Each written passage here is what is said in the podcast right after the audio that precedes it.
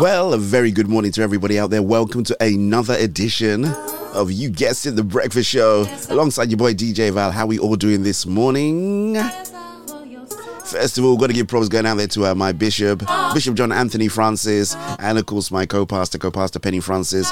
They are the visionaries and founders of my home church, Rack City Church. And you are welcome to this breakfast show. I have got a...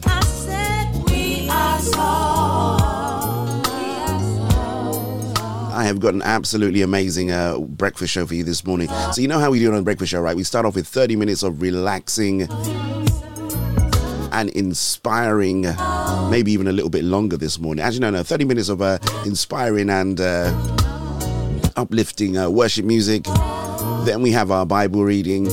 Then we're back to a little bit more worship. Then we've got poetically speaking. Then I think we're back to a little bit more worship. Then I think somewhere this week, I can guarantee we have Mr. Alistair V.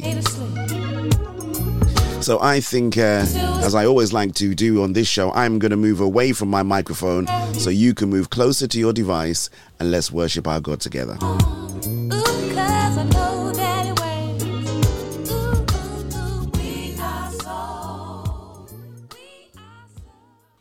Hey, this is Chevelle Franklin from Kingston, Jamaica, and it's time for worship with DJ Val on the Soul Food Gospel Show.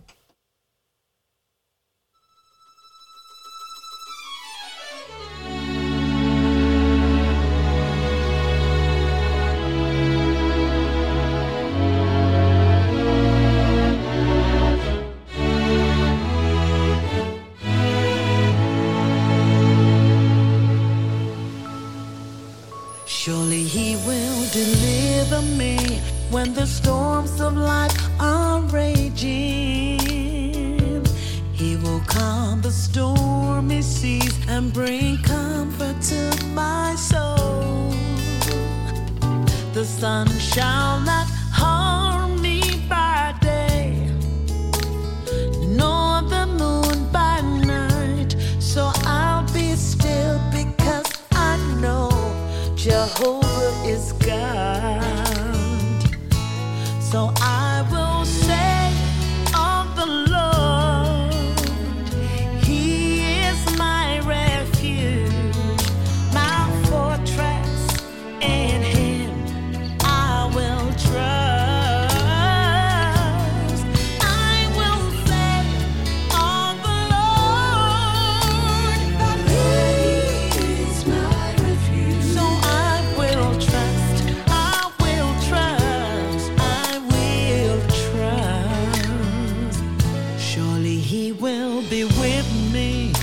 when I walk through life's dark valleys, I have no need to fear. He promised never, never to leave me alone.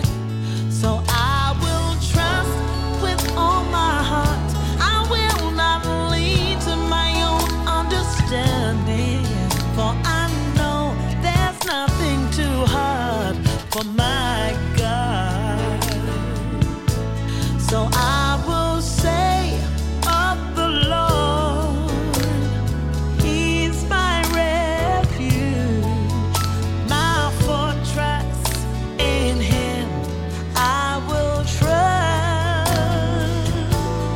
I will say of the Lord, that He is my refuge, so I will trust, I will trust. I will trust, I will trust, I will trust. My God will take care of me. I will trust, I will trust, I will trust. My soul says yes to your way and your will. My spirit hears when you say, peace be still. My soul says yes to your way and your will. My spirit hears when you say, peace be still. My spirit says, yeah, yeah, yeah. My soul says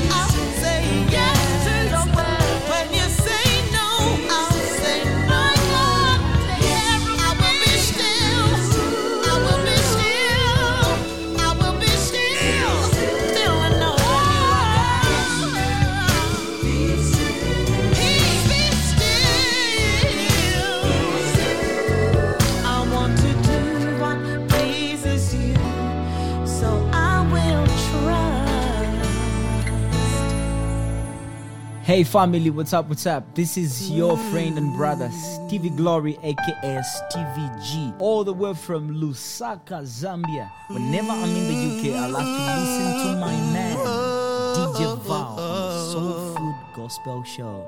Don't change the channel, stay tuned. God bless. I don't want position. If it comes to take your place, I don't want the fame and fortunes if I'll never seek your face. I don't want the signs and wonders if it puts you to the side. And I won't go to nations if I'm not a faithful bride. I'm laying down my visions, all my hopes and my ambitions, to say that I need you. Jesus, only you.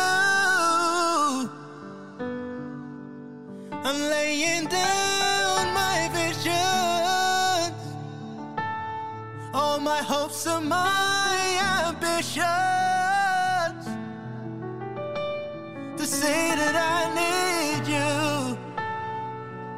Oh, Jesus, only you. I don't want the followers if I don't follow you. I don't want the spouse and family when I can't submit to truth. I don't want to go another day when my revelation of you stays the same, or give my time to seek your face to something else instead of your embrace. Oh, I'm laying down my visions, all my hopes and my ambitions,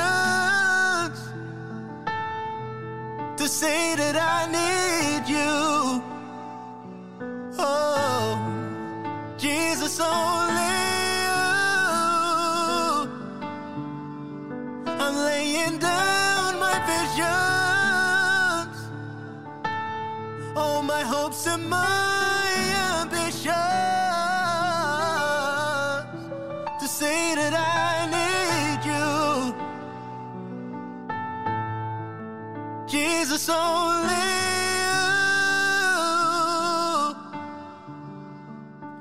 Put away all my performance. I'm letting go of yesterday. I'm laying down all my traditions. I don't care what people say. Turn away from all the routines and step into the mystery. Jesus, you're my hope of glory. You have to be my everything. Put away all my performance, letting go of yesterday. I'm laying down all my traditions. I don't care what people say. Turn away from all the routines. Step into the mystery. 'Cause Jesus, you're my hope of glory. You have to be my everything.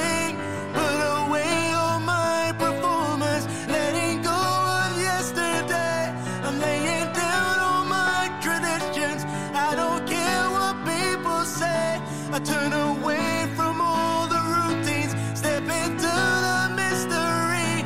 'Cause Jesus, you're my hope of glory. You have to be my everything. Oh, have to be my everything.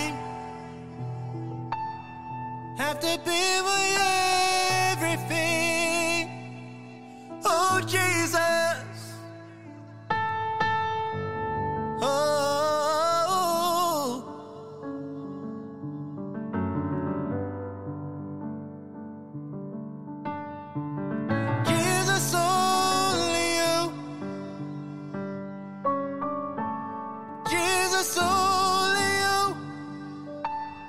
My name's Alicia Warren, and I just love listening to DJ Val on the Soul Food Show right now.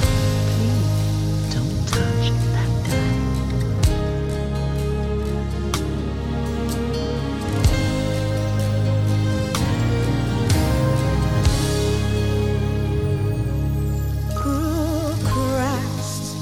I'm seated in heavenly places, far above principalities and powers.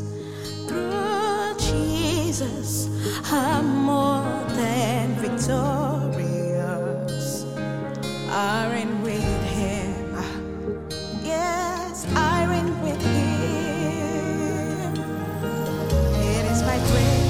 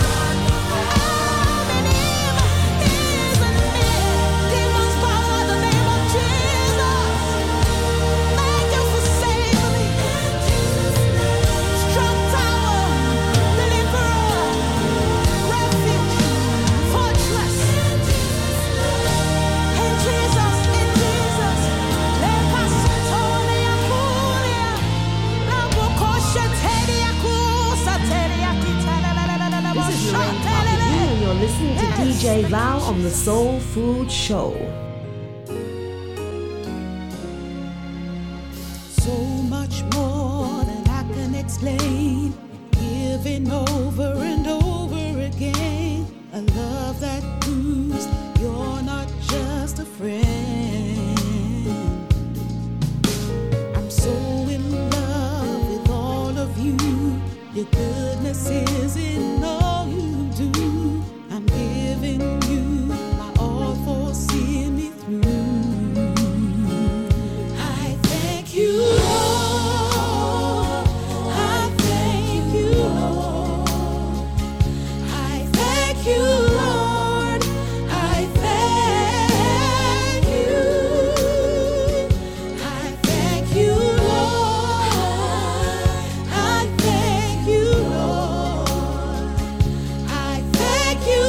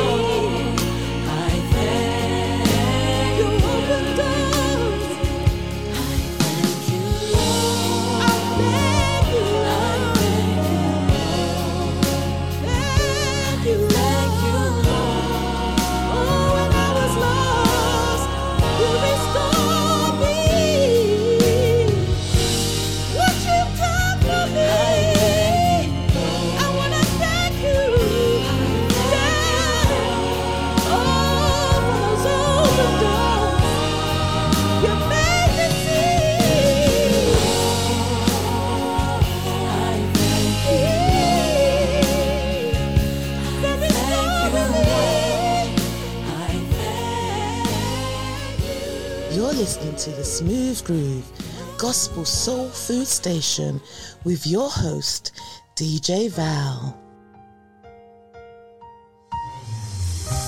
DJ Val plays music for your mind, body, and soul.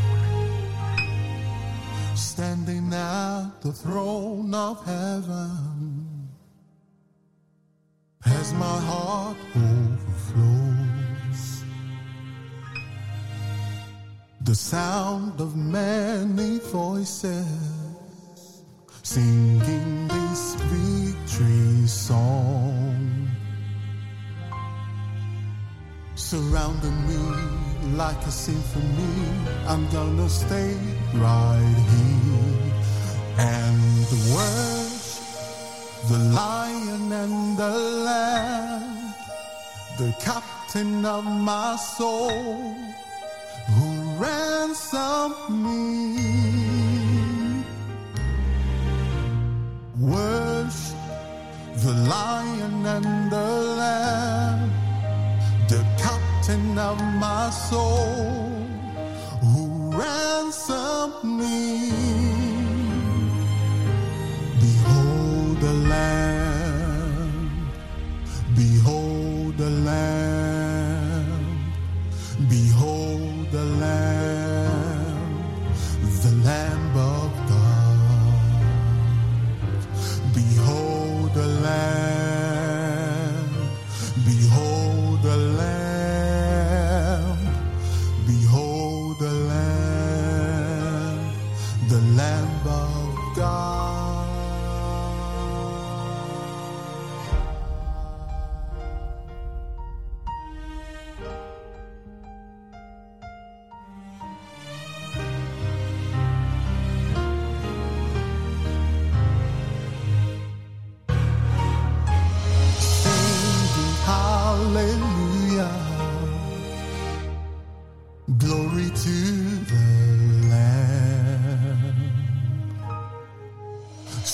Melodies of worship to the great I am, surrounding me like a symphony. I'm gonna stay right here and worship the Lion and the Lamb, the captain of my soul, who ransomed me. I'm gonna worship the Lion and the Lamb, the captain of my soul, who ransomed me. I see the Lamb, I see the Lamb, I see God. I see the Lamb, I see the Lamb, I see the Lamb of God. I see the Lamb, I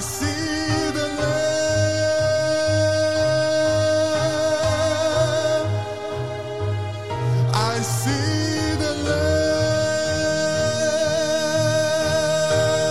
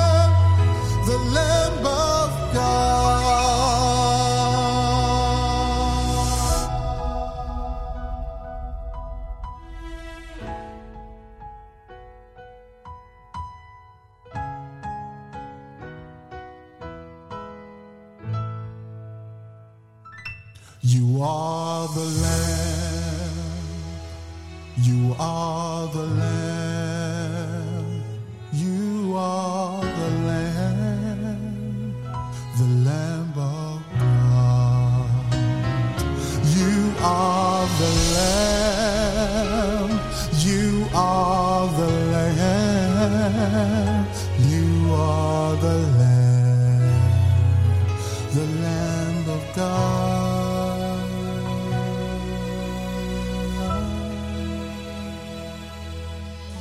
Food for the body, food for the mind. Tune in to DJ Val. At the cross. DJ Val plays music for your mind, body, and soul. At the cross where Jesus died for me. At the cross. At the cross. At the cross he bled for me. At the cross he set me free. At the cross where Jesus paid the price. At the cross he called my name and delivered me from shame. At the cross where Jesus made a way for me. On the cross. On the cross. You know, he didn't hold back. He gave everything. He gave it all. On the cross. Yes, on the cross. You know, he rescued me. And he forgave me all my sins. On the cross, Jesus showed he cared.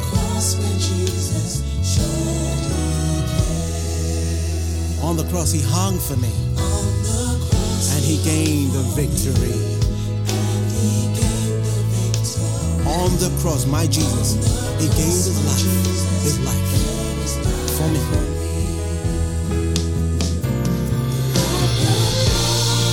At the cross, at the cross, at the cross where Jesus died for me.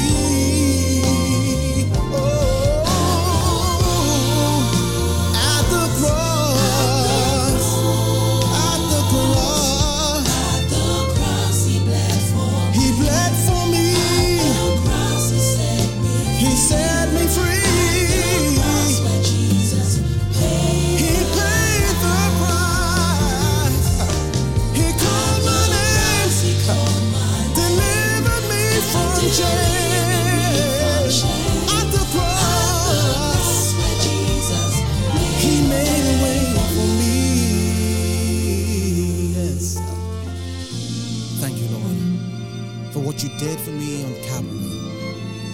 You set me free because of what you did, how you did it. You turned my life around. You gave me hope. You showed for me.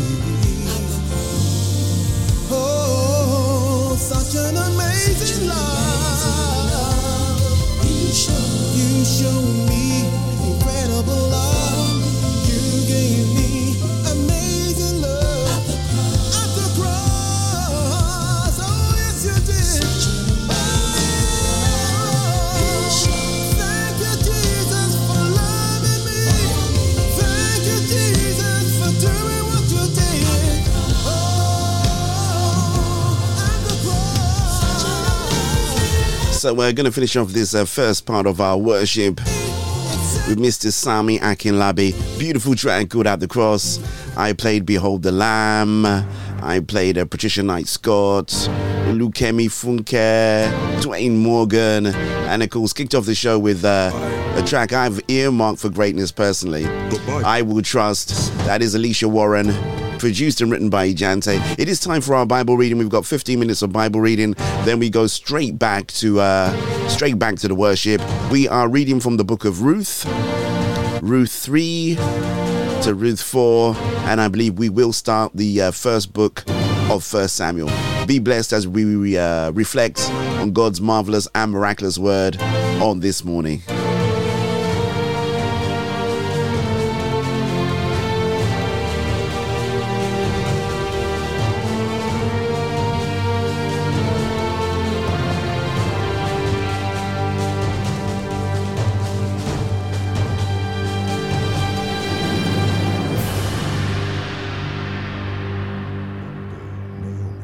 mother-in-law said to her, "My daughter, I must find a home for you where you will be well provided for. Now Boaz, with whose women you have worked, is a relative of ours. Tonight he will be winnowing barley on the threshing floor. Wash and perfume yourself and put on your best clothes. Then go down to the threshing floor. But don't let him know you're there until he has finished eating and drinking. When he lies down, note the place where he is lying. Then go and uncover his feet and lie down. He will tell you what to do." "I will do whatever you say," Ruth answered. So she went down to the threshing floor and did everything her mother-in-law told her to do. When Boaz had finished eating and drinking and was in good spirits, he went over to lie down at the far end of the grain pile. Ruth approached quietly, uncovered his feet, and lay down. In the middle of the night, something startled the man. He turned, and there was a woman lying at his feet. Who are you?" he asked. "I am your servant, Ruth," she said. "Spread the corner of your garment over me, since you are a family guardian." "The Lord bless you, my daughter," he replied. "This kindness is greater than that which you showed earlier. You have not run after the younger men, whether rich or poor. And now, my daughter, don't be afraid. I will do for you all you ask. All the people of my town know that you are a woman of noble character. Although it is true that I am a family guardian, there is another who is more closely related than I. Stay here for the night. And in the morning, if he wants to do his duty as your family guardian, good. Let him redeem you. But if he is not willing, as surely as the Lord lives, I will do it. Lie here until morning." So she lay at his feet until morning, but got up before anyone could be recognized. And he said, "No one must know that a woman came to the threshing floor." He also said, "Bring me the shawl you are wearing and hold it out." When she did so, he poured into it 6 measures of barley and put it on her. Then he went back to town. When Ruth came to her mother-in-law, Naomi asked, "How did it go, my daughter?" Then she told her everything Boaz had done for her and added, "He gave me these 6 measures of barley, saying, 'Don't go back to your mother-in-law empty-handed.'" Then Naomi said, "Wait, my daughter, until you find out what happens. For the man will not rest." Boaz went up to the town gate and sat down there just as the family guardian he had mentioned came along. Boaz said, "Come over here, my friend, and sit down." So he went over and sat down. Boaz took 10 of the elders of the town and said, "Sit here." And they did so. Then he said to the family guardian, "Naomi, who has come back from Moab, is selling the piece of land that belonged to our relative Elimelech. I thought I should bring the matter to your attention and suggest that you buy it in the presence of these seated here and in the presence of the elders of my people. If you will redeem it, do so. But if you will not, tell me, so I will know. For no one has the right to do it except you, and I am next in line." "I will redeem it," he said. Then Boaz said, "On the day you buy the land from Naomi, you also acquire Ruth, the Moabite, the dead man's widow, in order to maintain the name of the dead with his property."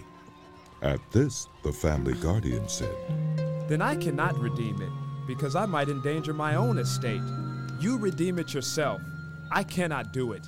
Now in earlier times in Israel, for the redemption and transfer of property to become final, one party took off his sandal and gave it to the other.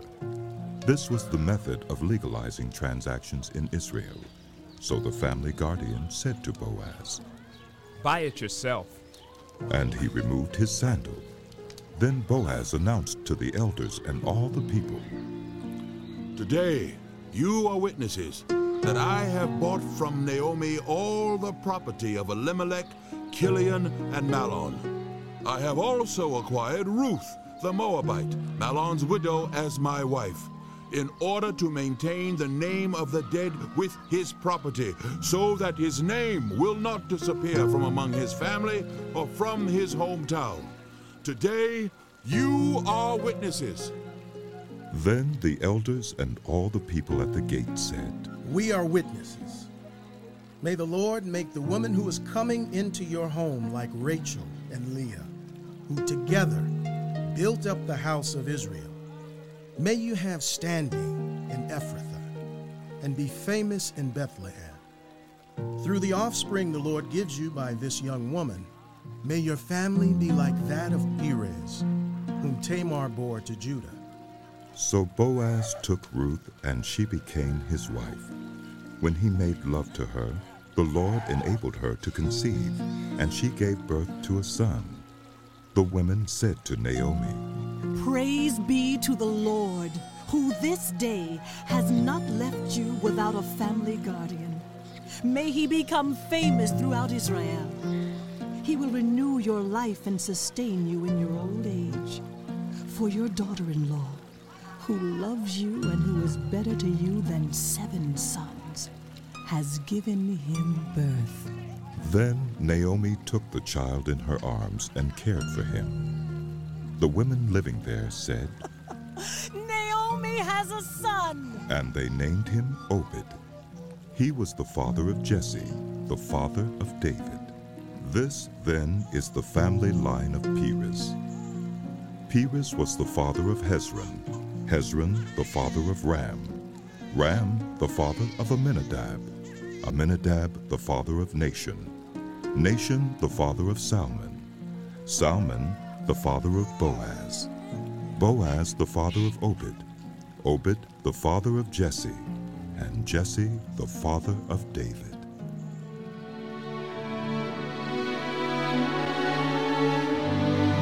The Book of 1 Samuel.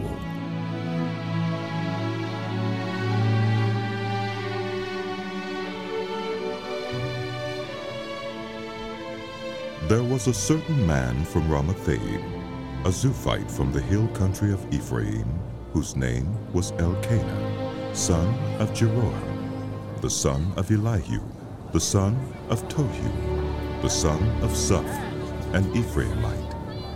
He had 2 wives.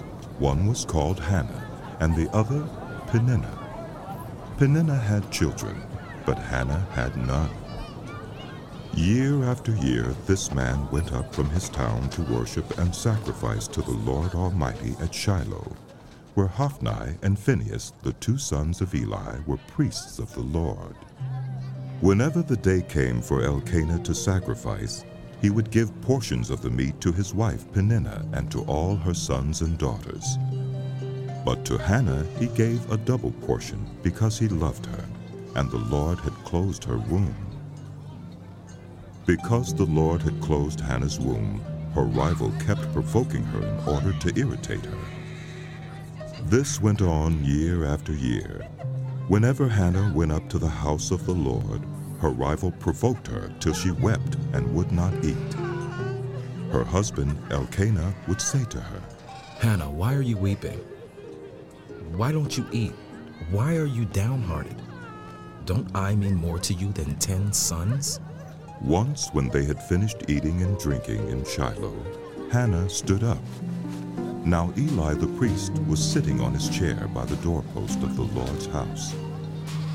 In her deep anguish, Hannah prayed to the Lord, weeping bitterly, and she made a vow, saying, Lord Almighty, if you will only look on your servant's misery and remember me, and not forget your servant, but give her a son, then I will give him to the Lord for all the days of his life, and no razor will ever be used on his head. As she kept on praying to the Lord, Eli observed her mouth.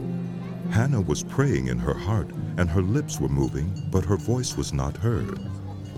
Eli thought she was drunk and said to her, How long are you going to stay drunk? Put away your wine. Not so, my Lord, Hannah replied. I am a woman who is deeply troubled. I've not been drinking wine or beer. I was pouring out my soul to the Lord. Do not take your servant for a wicked woman. I have been praying here out of my great anguish and grief. Eli answered, Go in peace, and may the God of Israel grant you what you have asked of him. She said, May your servant find favor in your eyes. Then she went her way and ate something, and her face was no longer downcast. Early the next morning, they arose and worshipped before the Lord, and then went back to their home at Ramah. Elkanah made love to his wife Hannah, and the Lord remembered her. So, in the course of time, Hannah became pregnant and gave birth to a son. She named him Samuel, saying, Because I asked the Lord for him. When Elkanah went up with all his family to offer the annual sacrifice to the Lord and to fulfill his vow, Hannah did not go. She said to her husband, After the boy is weaned, I will take him and present him before the Lord, and he will live there always. Do what seems best to you. Her husband Elkanah told her, Stay here until you have weaned him. Only may the Lord make good his word. So the woman stayed at home and nursed her son until she had weaned him. After he was weaned, she took the boy with her, young as he was, along with a 3-year-old bull, an ephah of flour, and a skin of wine, and brought him to the house of the Lord at Shiloh. When the bull had been sacrificed, they brought the boy to Eli, and she said to him, Pardon me, my Lord. As surely as you live, I am the woman who stood here beside you praying to the Lord. I prayed for this child, and the Lord has granted me what I asked of him. So now I give him to the Lord. For his whole life, he will be given over to the Lord. And he worshiped the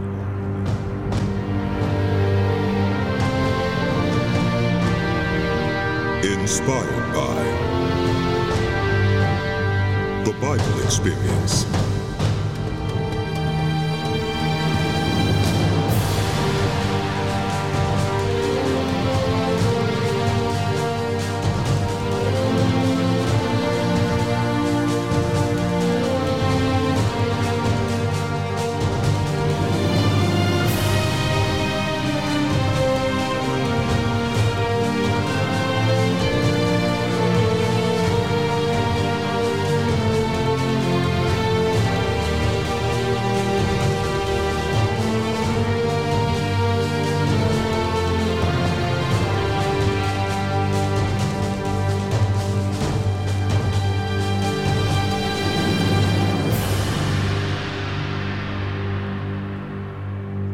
We're going to get right back to the worship.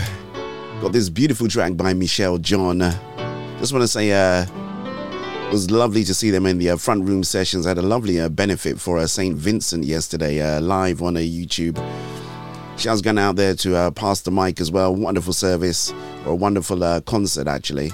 But let's get back to the worship.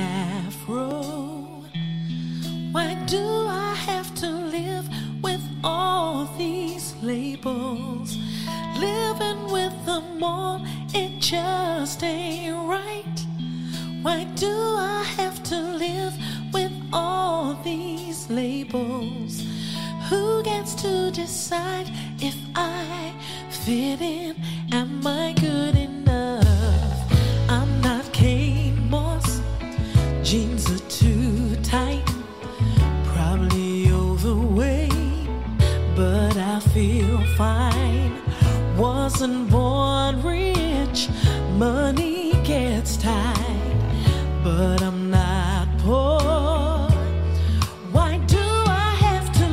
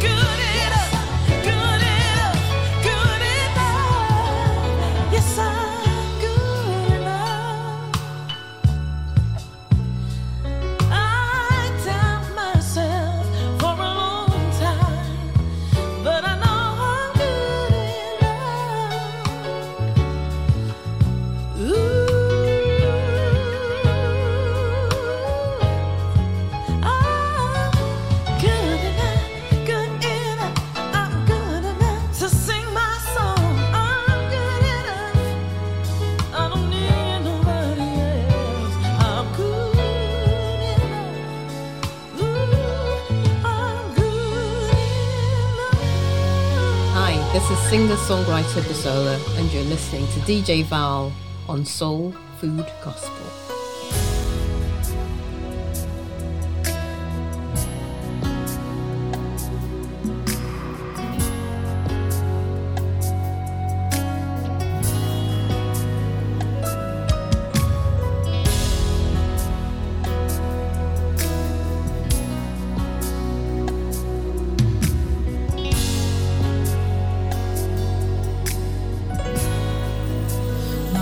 Speaks of your love.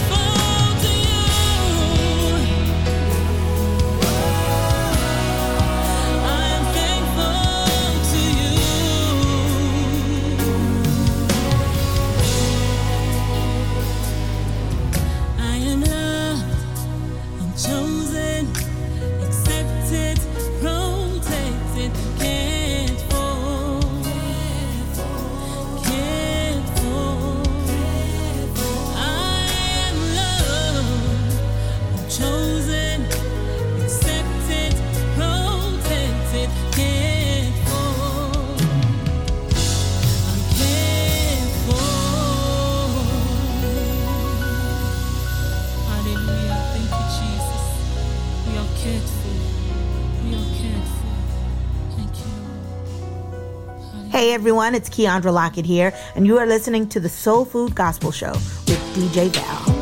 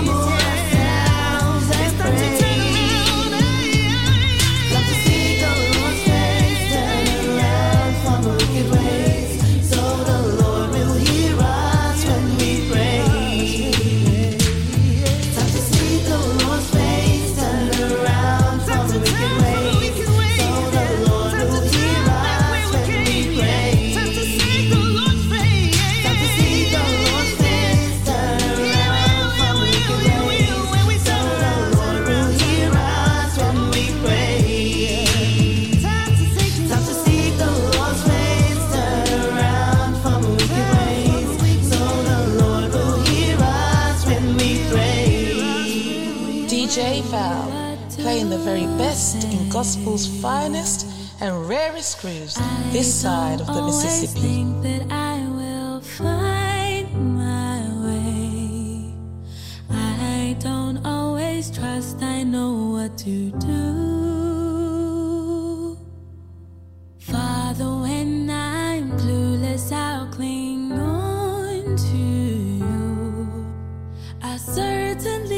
have it all figured out.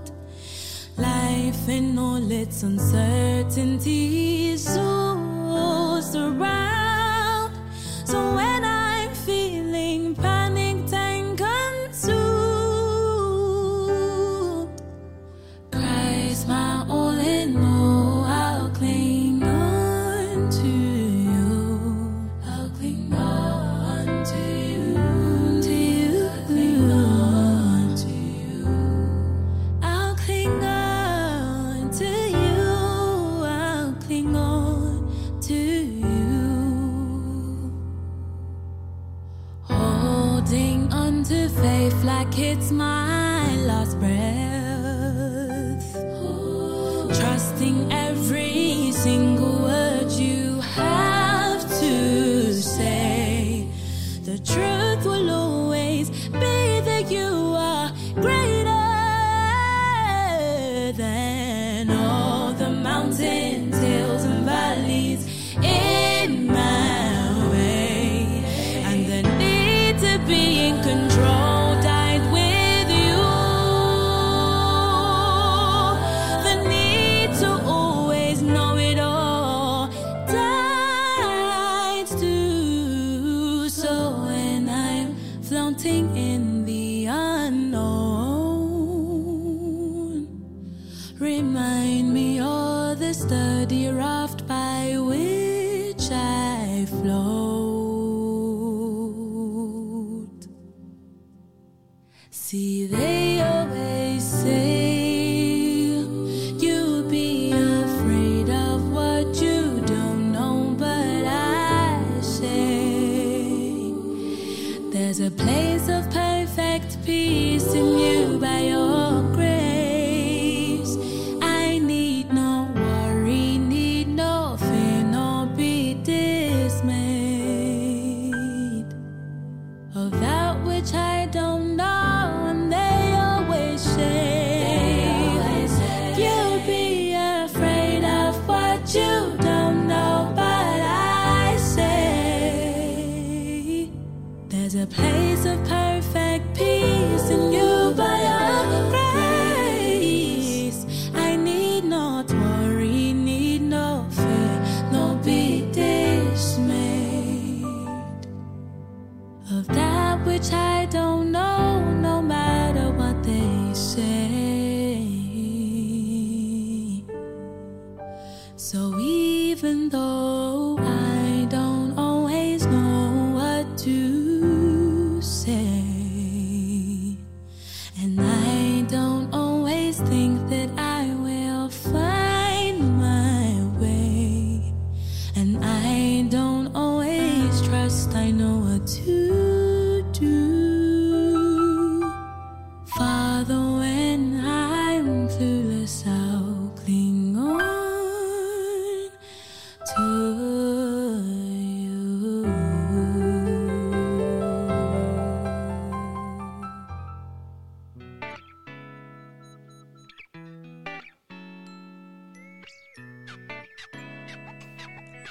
Welcome to Poetically Speaking, bringing you thought-provoking and inspirational poetry with your host, Jessica Mead. Welcome, welcome. It's Jessica of Poetically Speaking, bringing you poetry and spoken word. We're going to mix and match, and you've seen that we're changing the format from week to week. Sometimes I'll have a co-host, and sometimes I'll be reviewing poetry. Now, today, I have for you a poem called Jesus Is. And I just want to encourage you with this poem because a lot of us are facing bereavement. The pandemic has created untenable situations, sad situations in a lot of homes. And if you're out there and you're really feeling low because of the pandemic, because of lockdown, I just want to remind you who Jesus is. He is never going to leave you or forsake you. He's the same yesterday, today, and forever. And I want to encourage you and say to you that greater is he that is in you than he that is in the world. So when the devil comes and tries to mess with your mind and your imagination, you just remember who Jesus is. God bless you till the next time. It's Jessica. Be encouraged and be inspired. He that cometh from above is above all. Christ, the incomparable. Who is this Christ of whom I speak? No character stepping out on the platform of history can abide in the presence of the incomparable Christ, the heartthrob of history, the diadem of the universe, the fulfillment of prophecy, the Savior of the world. Christ overshadows all. He is the vox humana of all music. He is the line of grace in all sculpture. He is the most exquisite blend of light and shades in all paintings. He is the pinnacle of achievement in every endeavor. To the artist, he is the altogether lovely. To the architect, he is the chief cornerstone. To the astronomer, he is the bright and morning star. To the baker, he is the living bread. To the biologist, he is the life. To the builder, he is the sure foundation. To the carpenter, he is the door. To the doctor, he is the great physician. To the educator, he is the great teacher. To the engineer, he is the new and living way. To the geologist, he is the rock of ages. To the author, he is the living word. To the farmer, the sower, and Lord of the harvest. To the florist, he is the rose of Sharon, the lily of the valley. To the horticulturist, he is the true vine. To the judge, he is the righteous judge of all men. To the journalist, he is the good tidings of great joy. To the philosopher, he is the wisdom of God. To the preacher, he is the word of God. To the statesman, he is the desire of all nations. To the toiler, he is the giver of rest. To the sinner, he is the Lamb of God who taketh away the sin of the world. To the Christian, the Son of the living God, the Savior, the Redeemer, and Lord. To the disciple, he is the Commander-in-Chief who gives us our orders with unmistakable and unconditional clarity. He is Christ, the incomparable.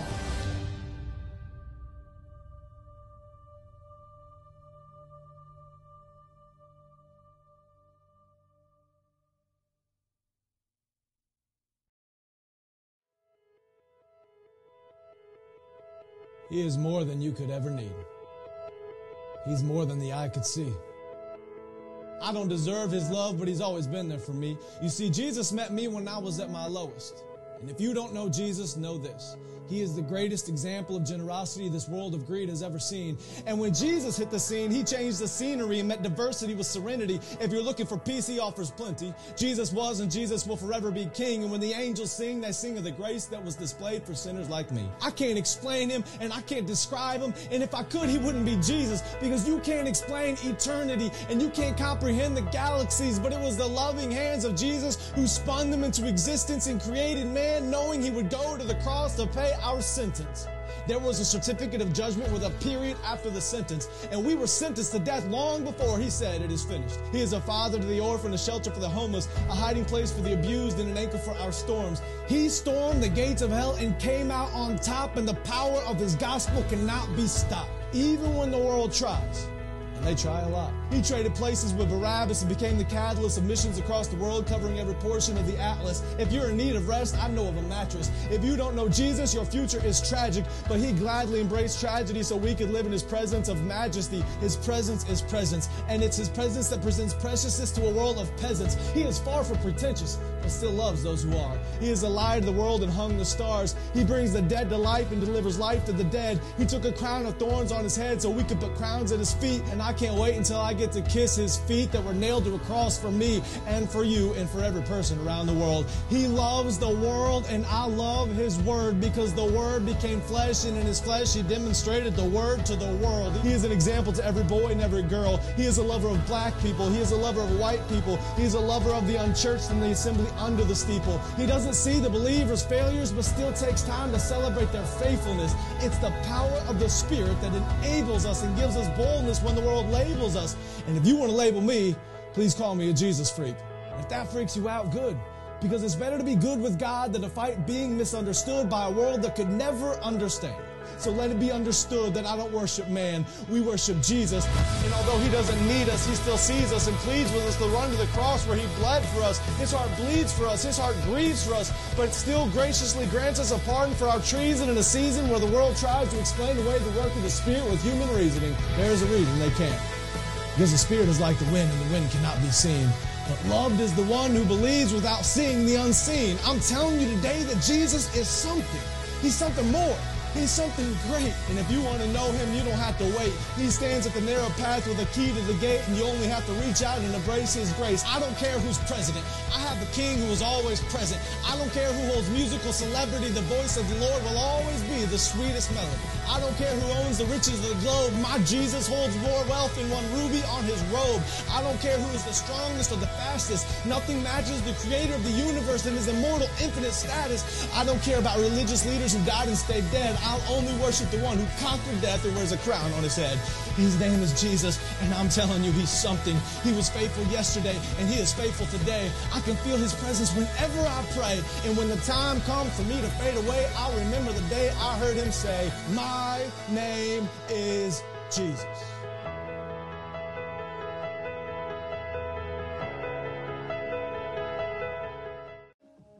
Wow. That was Jesus Is by Clayton Jennings. Absolutely amazing piece of spoken word. And I really pray that you enjoyed it and it encouraged you in the Lord. Now, just before I go, I'm excited to tell you about a workshop that I'm doing called Be Set Free. It's on the 12th of December from 5 p.m. to 7 p.m. GMT time, and it's via Zoom, so you can register from anywhere in the world, and you don't have to be a poet. But if you want to get in touch with the creative inside of you, and you want to experience healing and reduce stress levels using poetry, then don't miss it. You can book your early bird ticket at www.poetry-health.com. That's www.poetry-health.com. Limited spaces, so book now. Thank you so much for listening. This is Jessica. Stay blessed, and remember, be a blessing.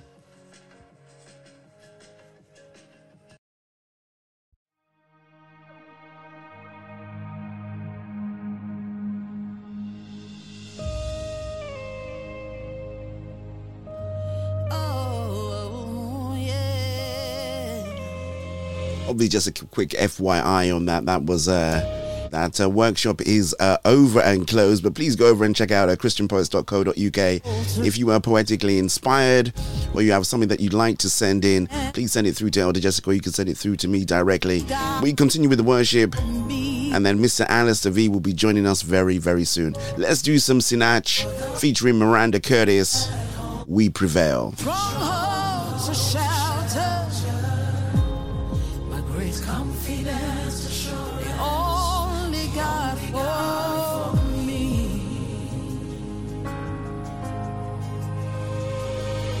I'm hidden in your strength, oh Lord, my God, most high.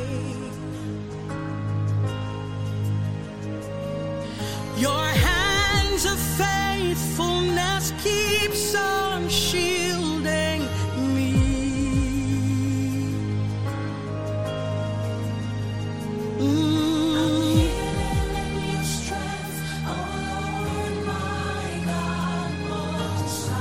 Most high, your hands of faith, your hands of faith must give.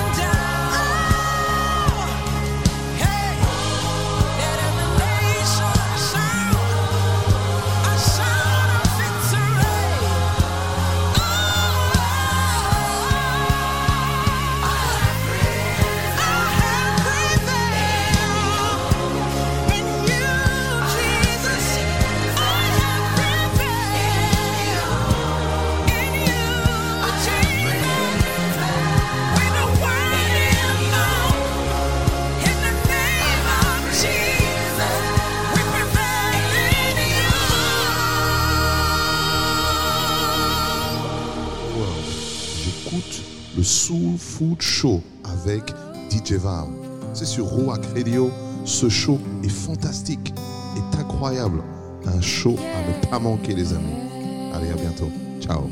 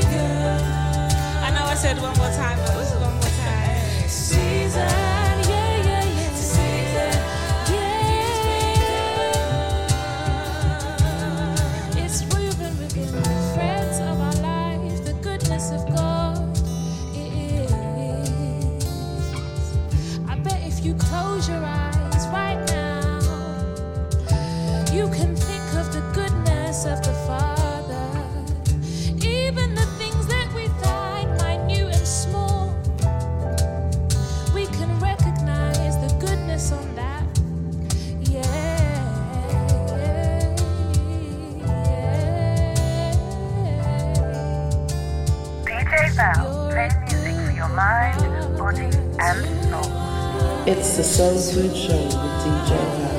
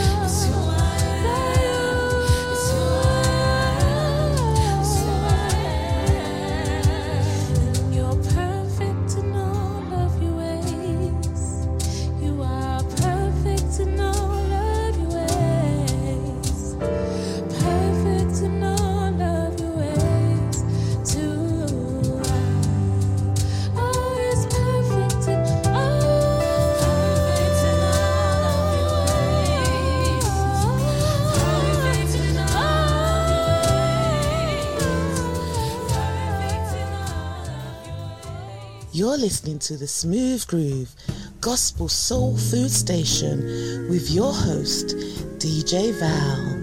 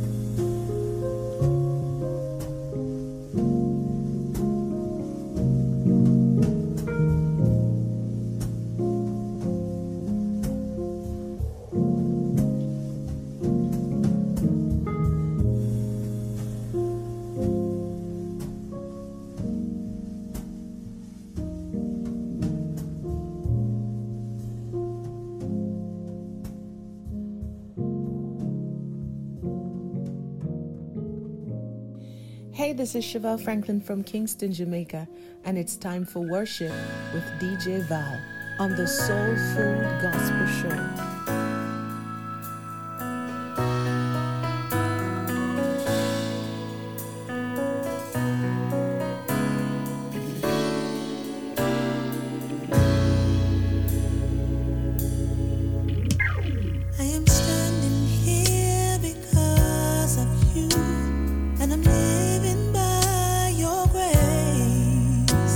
Surely goodness, mercy follows me as I travel from place to place.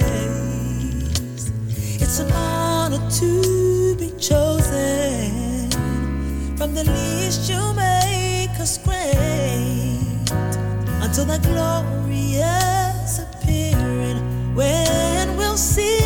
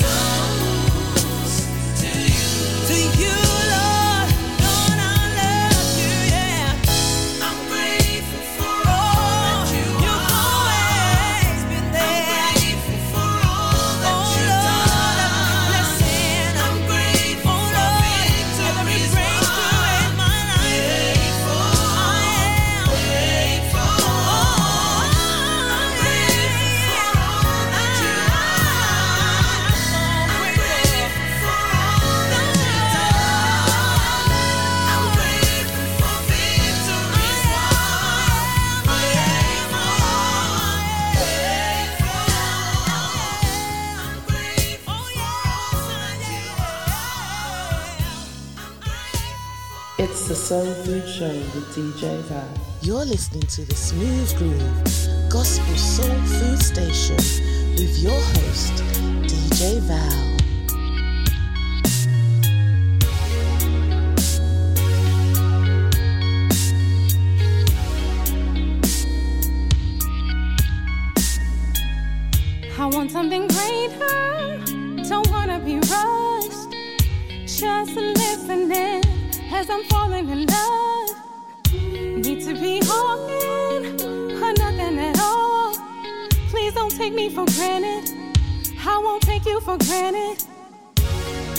Just make me feel like this for life.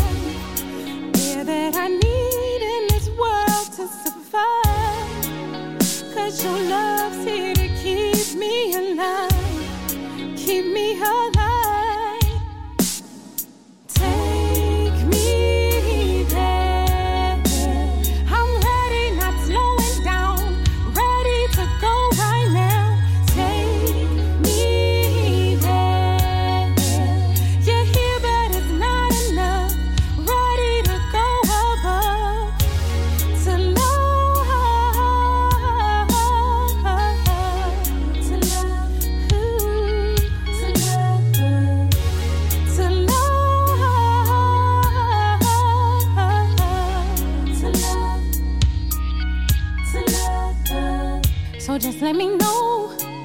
Is it too much to ask? One more step from here and there's no turning back. Together forever, is that too much to ask? Left my heart in your hands, Lord, your spirit transcends. Just make me feel like this for life. Yeah, that I need in this world to survive. Cause your love's here to keep me alive. Keep me alive.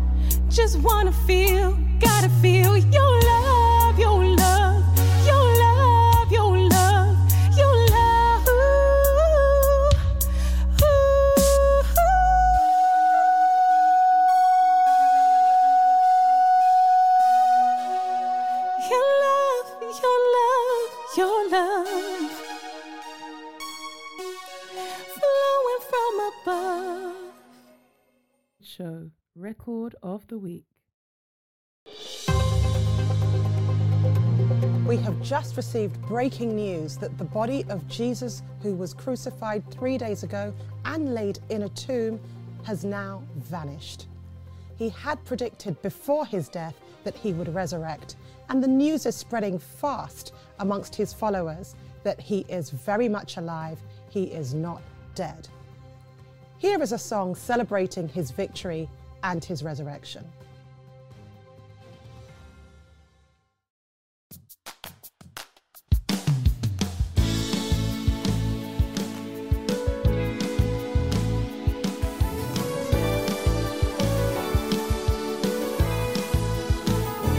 He's alive, amen.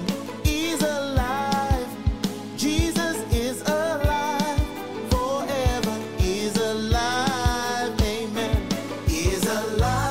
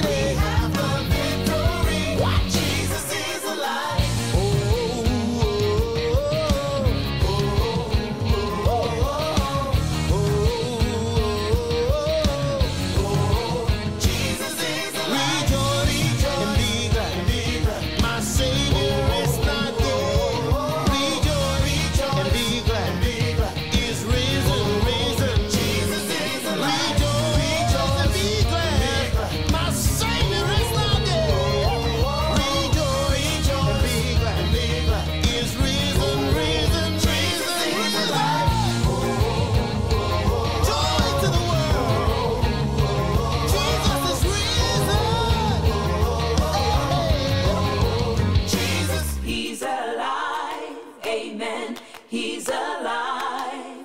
Jesus is alive. Forever he's alive. Amen. Nice. Uh-huh. That was more like it. Jesus is alive. Forever he's alive. Knock it out. Amen. He's alive. Amen. He's alive.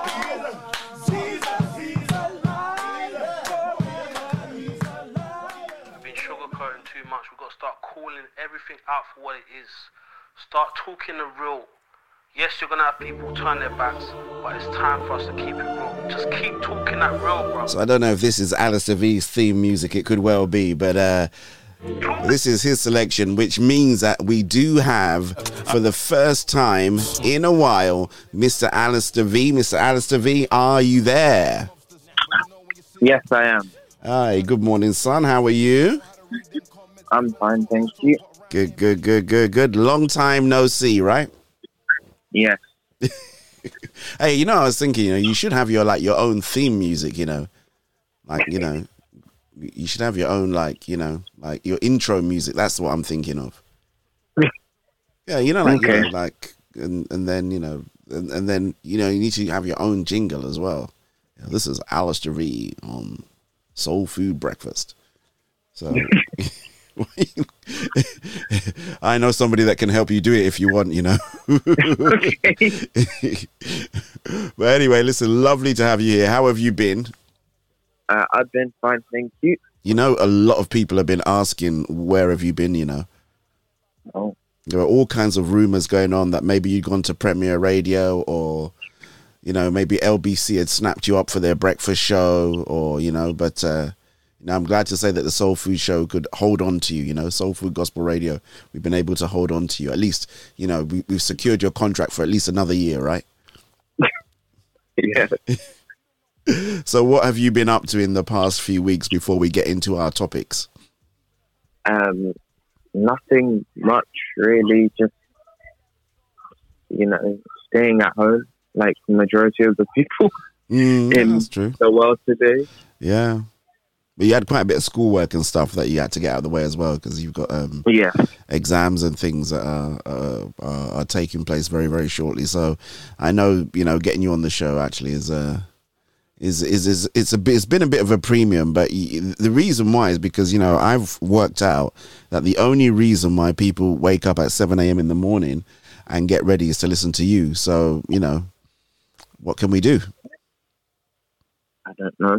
There you go. Unless you can provide me with a substitute person. I've tried filling your shoes and I don't get a very good response. So I think we'll leave it to you. So how's mum? She's fine. Okay, brilliant. Okay, so I think I can't remember what we normally do, but, you know, over to you, I guess. Yeah. I think introduction, I guess. Yeah, okay, yeah, that is it, yeah, introduce yourself, so to the people out there that don't know who you are. There you go. Okay. My name is Alistair V, which is short for Alistair Valentine, which is also short for Alistair Valentine Sadiomi, which is also short for many other middle names. That's right, man, and one of those middle names is?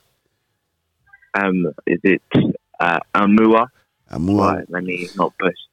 Yeah. Let me not butcher it. Yep. Which is Amua, which is the same name as Grandad, right? Yes. We need to have a whole debate about the whole Grandad thing, and him. You're his junior, and you're not my junior. So, yeah, we need to have a conversation with that. I saw on your little tribute that you did. I thought that was very cleverly done. And you know, the funny thing is, I didn't even realize myself. That was the link, but Grandad, even in his 90s, very, very sharp, right? And he knew exactly what he was doing. So may his soul continue to rest in perfect peace. And you lost your grandma as well, didn't you? We have spoken about that a little bit before too. So we lost your grandma too, and she's been laid to rest as well. So it's been a bit of an upheaval for you this year, but the Lord will remain to be your strength, and you know, you are surrounded by your family and your friends. You got a lot of support, so you are good to go. All right, so what have we got on the agenda for today? Fire away, sir. Well, I think usually with this topic, it's an open discussion. Oh, okay. So I guess this is more of a, yeah, an open discussion, bit of information. I guess it's an informative piece. That's okay. What you want to call it. Okay, go for it. And, yeah. On Monday, the 12th of April, restrictions were eased in, you know, I think, yeah, England. And there was a kind of a flood of people starting to, you know, go back out and start shopping and doing, you know, things that we're now able to do with these new rules. Yeah. And with that has come a lot of, I guess, not like, not worry, but a lot of stress. Okay.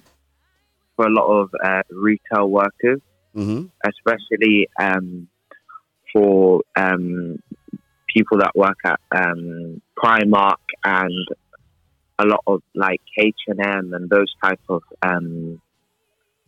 I guess, retail stores that have a lot of people going in there, you know, on a regular basis. But now you've got, you know, if anybody's seen the videos or the pictures, there are like lines of people wrapping around streets. No, I haven't seen that. So that, what, there's a lot of queuing? Yeah, a lot of queuing.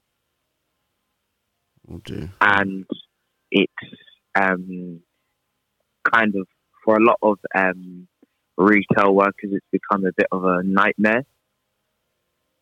Even some of them calling it chaos. Those are strong words.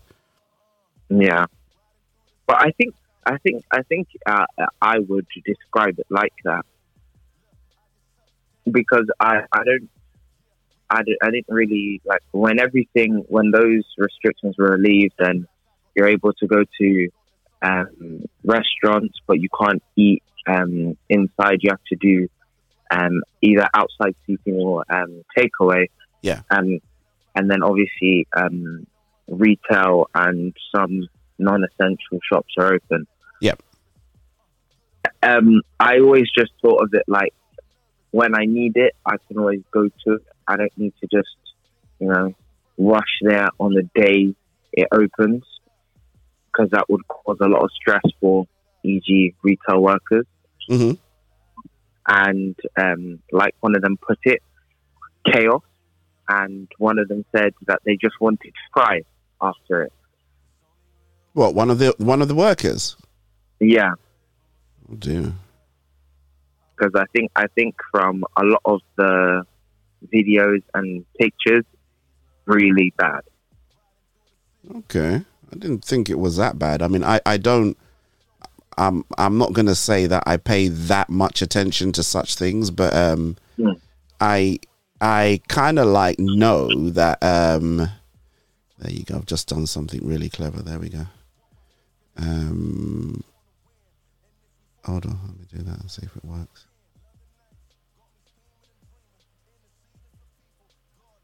Did that come out? Yeah, it did. There you go. I've got your picture there now. It's clever, isn't it? No comments? No? Okay. Oh, what did you say? Sorry. Oh, you're not watching. Okay, no. I've just put your picture there so people see that I'm not just talking to myself. I'm actually talking to somebody. We need to get like some promo pictures of you. You know, I don't have any promo pictures of you, mister. You know, so, you know, we have to do a whole photo shoot with, you know, you and your bits. But anyway, so here's the thing. I went out to, you know, I suppose two things. It's great to know that, you know, things are opening up. We're really happy about that. You know, it means we can also go to church as well, which is really great. And we're going to be at Rack City Church on Sunday as well. So obviously following the whole protocol thing as well. But I don't know, were people really that short of clothes that they needed to go out and buy clothes? Because where were you going during the lockdown, technically speaking, that you've now suddenly run out of clothes that you need to be queuing, unless it's tourists that are coming to buy and they're Well, I don't know. It could be tourists that have come to buy stuff and they've gone away. You know, Then again, the whole tourist industry is not really vibrant anyway within the London area. But I'm just wondering what was it that you've been waiting for? Because I mean that wasn't in my mind to run out to any clothes shops. Yeah. Number one, although I did hear there was a lot of queues in and around the Brixton area, in front of the mobile phone shops and around the mobile phone shops, as if to say people had not been able to either buy phones or upgrade phones. I don't know what that was about. Yeah. But I didn't really see that story. But I mean, I think what happened was somebody mentioned it to me to say that, you know, Oxford Street was just a mess. You know, but you know, I don't, you know, I don't really shop that much. You know, I mean, you sometimes go down there and do a few bits and pieces down there, but I don't really shop in Oxford Street anyway.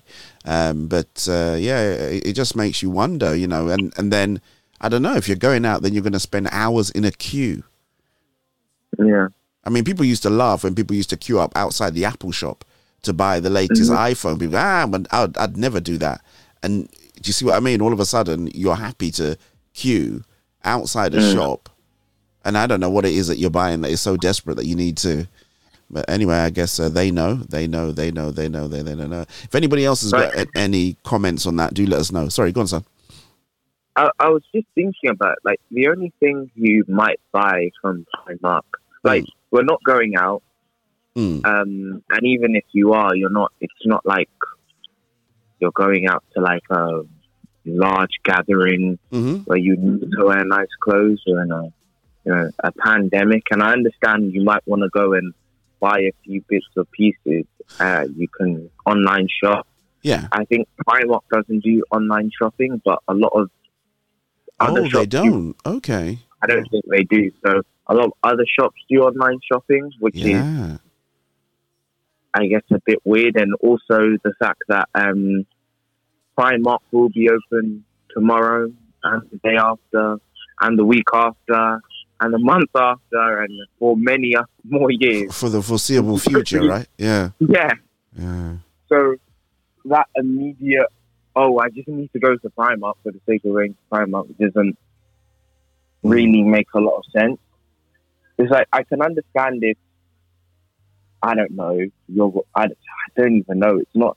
I was going to try and compare it to going waiting outside for an iPhone. Yeah. Because there's that period where you can't. There's that, like, those couple like months where they only have a select amount phones have been made. Yeah. So there's always that shortage just for a couple months. Yeah. Then they get made again. But with this, it's like, I don't think they're going to run out of, you know, socks and T-shirts and, I don't know, the occasional dress or shirt. Like, no, I you know what, I'm completely with you on this. I mean, to be honest, even before the pandemic, places like Primark, they always had droves of people going in. And please, you know, we're not in any part sponsored by Primark yet, and we know we are not speaking against them as a brand. It's just a situation has turned up right where people are using, you know, we're just using it as an example to show what's the state of people's minds after everything that's happened. Queuing to get into a clothes shop, I just don't really. But you know, there may well be legitimate reasons. I mean, if you're one of those people that are out there that went to queue in general retail, we kind of like get it. So if it's food shopping, which, I mean, all the food shops were open. But, you know, if you're out there and you were one of the people that were, you know, went to a clothes shop, you've been to Oxford Street, you queued to get some, we'd like to hear from you. Please feel free to either join us on the chat or you can message me direct +44 7960 219 366, and I will try and get your messages and we will try to address it. But again, I'll tell you something else I heard as well, that the government was planning to. I don't know if it was the government, but I saw it somewhere on the news that there was a plan to make retail shops stay open until 10 o'clock. So I don't know if you heard that. I haven't heard that, but I guess I wouldn't be opposed to it, but then it also doesn't really make sense. Because they wouldn't be, like, usually they're open until what, like 7? Yeah, like 7, 8. I mean, sometimes in the shopping centres they do, you know, they like do close. The Brent Crosses and some of the other ones, they do stay open a bit later. But I think there's, I don't know if there's a general rule about how late the normal high street can stay open till. Because you normally find that most shops tend to close about 6 or 7 o'clock or something like that. I don't know. It varies. Well, depending on like the season, you know, they close earlier, like in the winter, and in the summer they'll stay open for longer. But so the knock-on effect of that is that remember, if the shops have to stay open till 10 o'clock, the shops need to be staffed until 10 o'clock as well. So, you know, let's just say you're like a regular, you know, like one of those regular clothes shops that normally would close at like 7, 8 o'clock, I don't know, in the evening.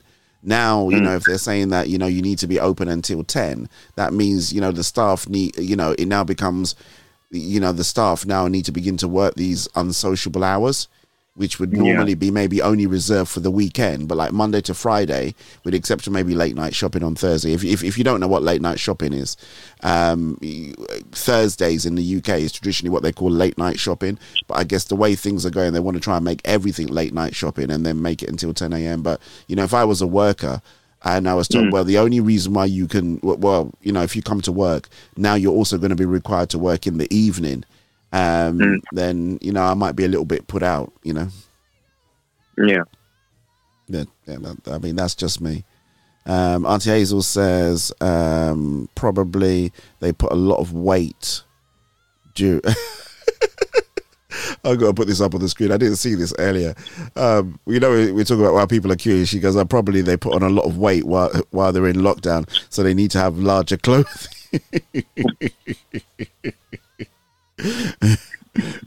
If you are one of those people that have put on a lot of weight during lockdown and you want to speak with us, please do. Just say, I did, and that's why I've got to buy a whole new wardrobe, because, you know, I've been struggling with the little things that I've had, and Primark is cheap and cheerful, right? So I've decided to get, you know, I've decided to get stuff on. But but people have done that, actually. People have put on weight during the during the lockdown. So yeah, it wouldn't be. I mean, I know I have. You know what I mean?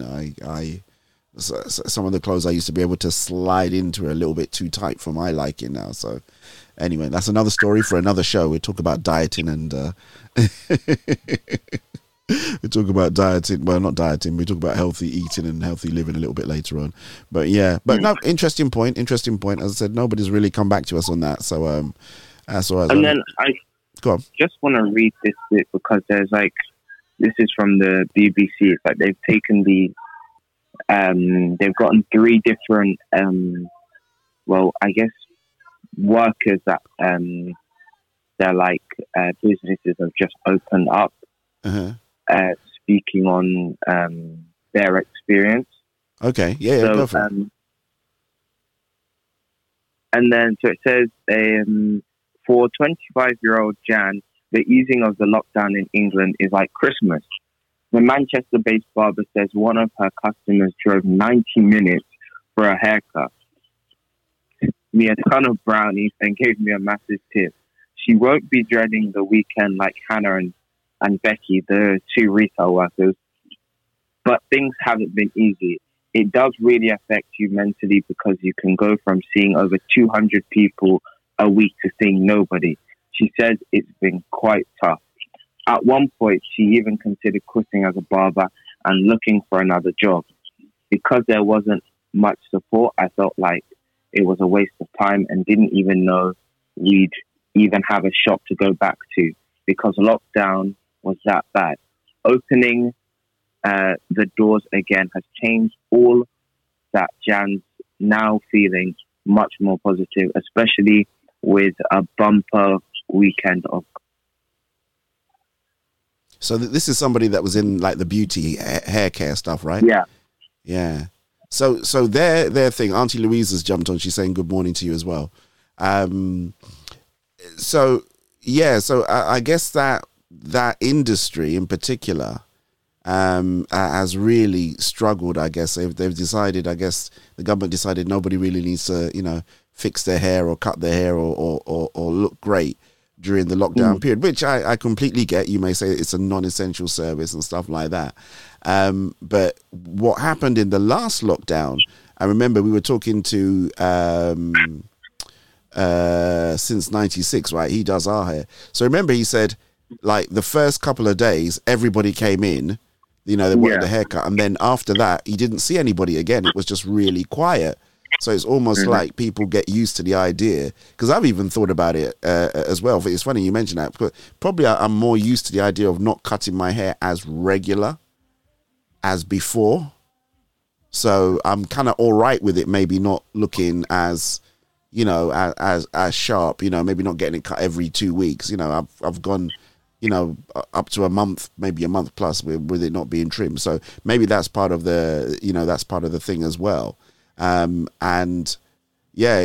know for a fact that there were some especially black hair care. I think everybody they all found a way to be able to do their hair. Not everybody kind of stayed indoors and didn't get their hair done. I think people were still getting their hair done, and there were still wigs being sold, and I mean not wigs for me, but wigs were still being sold, and people were still doing it. And the truth is, some people can do their own hair as well, but.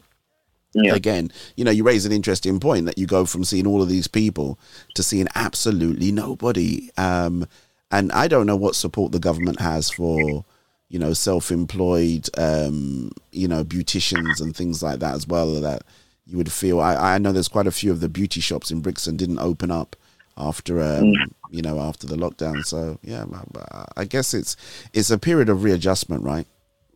Yes. Okay. Cool. Well, if anyone has got anything to add to their woes of their lockdown, not being able to do their usual bits and pieces in terms of beauty, do let us know. But what else have you got, sir? Anything else? Yeah, I do, but I just wanted to read out what you can do now after the 12th of April. Oh, what you can do. Okay. Yeah, we can do. Ah, okay. Go on. Tell us. So, business and activities. Step 2, the 12th of April, well, which won't be earlier than the 12th of April, will see the opening of non-essential retail, personal care premises, such as hairdressers and nail salons, public buildings including libraries and community centres, indoor leisure facilities such as gyms will also reopen, but only for use by people on their own or in household groups, as will most outdoor attractions and settings, including outdoor hospitality venues, zoos, theme parks and drive-in cinemas. Self-contained accommodation such as campsites and holiday lets, where indoor facilities are not shared with other households, can also be reopened.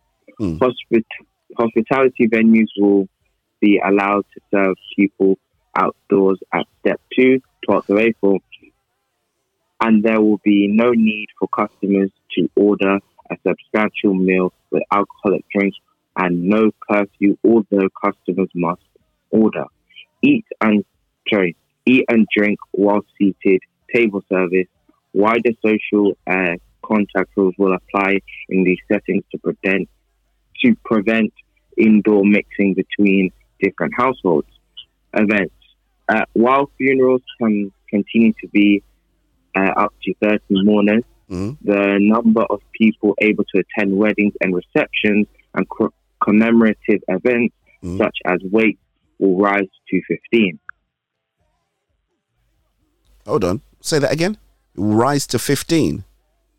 Yeah. Did you say weddings? No. So the number of people that attend weddings, receptions, and commemorative events such as wakes will rise to 15. Oh. So Oh, well, a wake's not a funeral, is it? Because funerals are 30. So anyway, we can talk about that, actually. Funny enough, you mentioned the thing about the outside hospitality thing, but keep going if you've... Oh, well, that's the 12th of April part, but then... So hold on. So let's stop on the 12th of April part, right? Yeah. So that hospitality thing, right? I don't know if you saw that, but on the Monday, right? And this is the bit that I kind of like. So all right, so everybody's realizing that there's supposed to be a pandemic. Yeah. But the pubs, right? They said that Soho and all those outdoor places that have got, outdoor seating and pubs. It was just like a party. There was nobody social distancing. There was and it was just like they'd all. If you didn't know any better, you would say that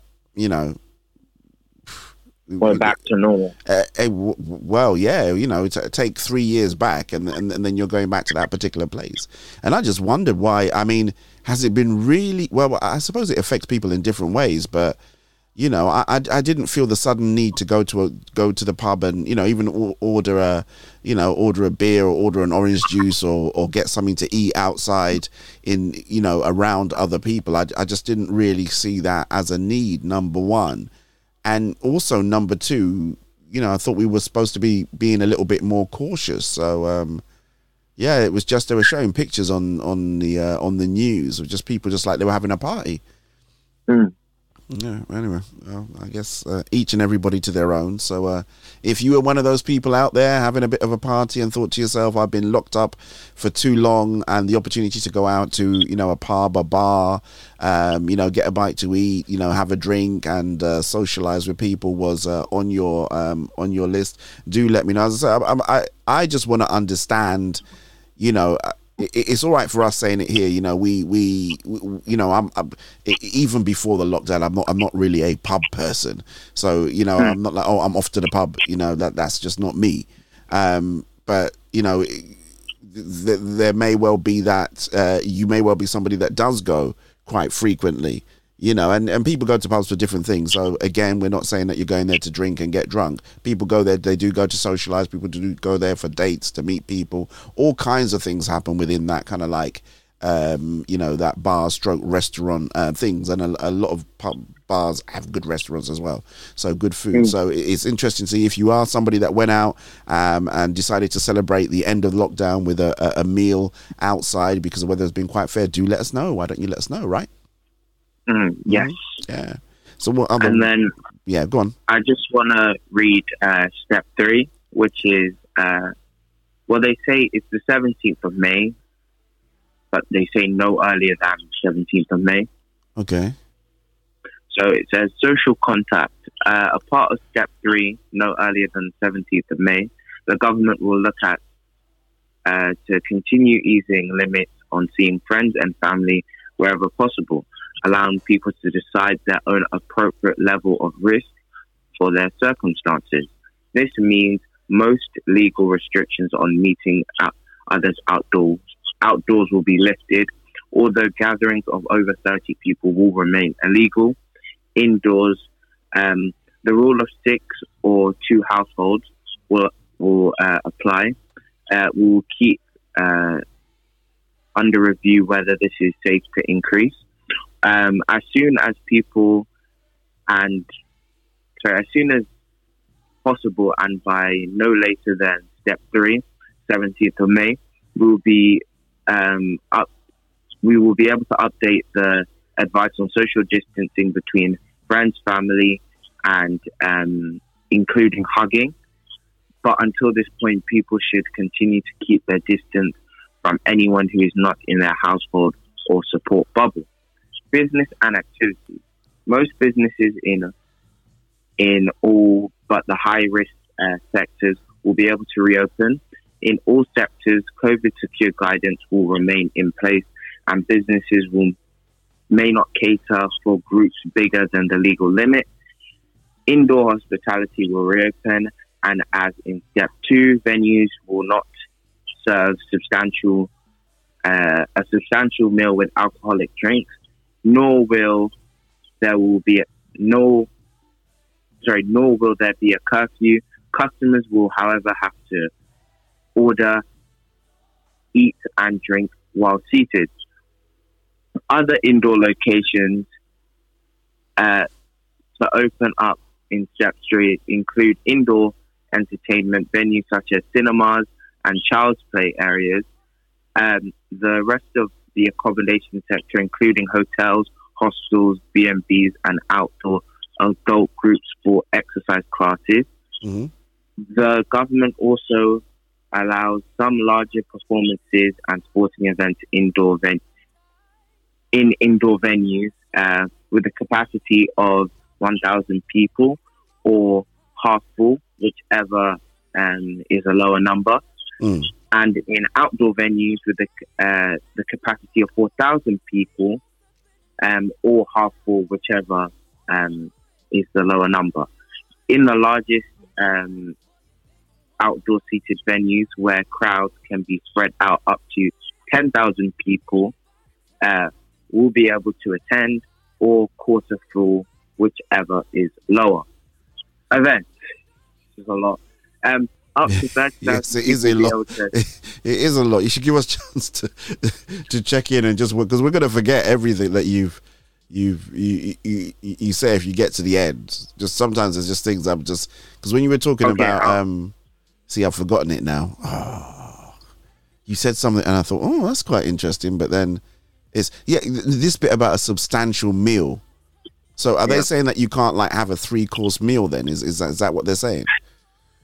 To be honest, is it like you can only have like burger and chips and then you got to get out? I don't know.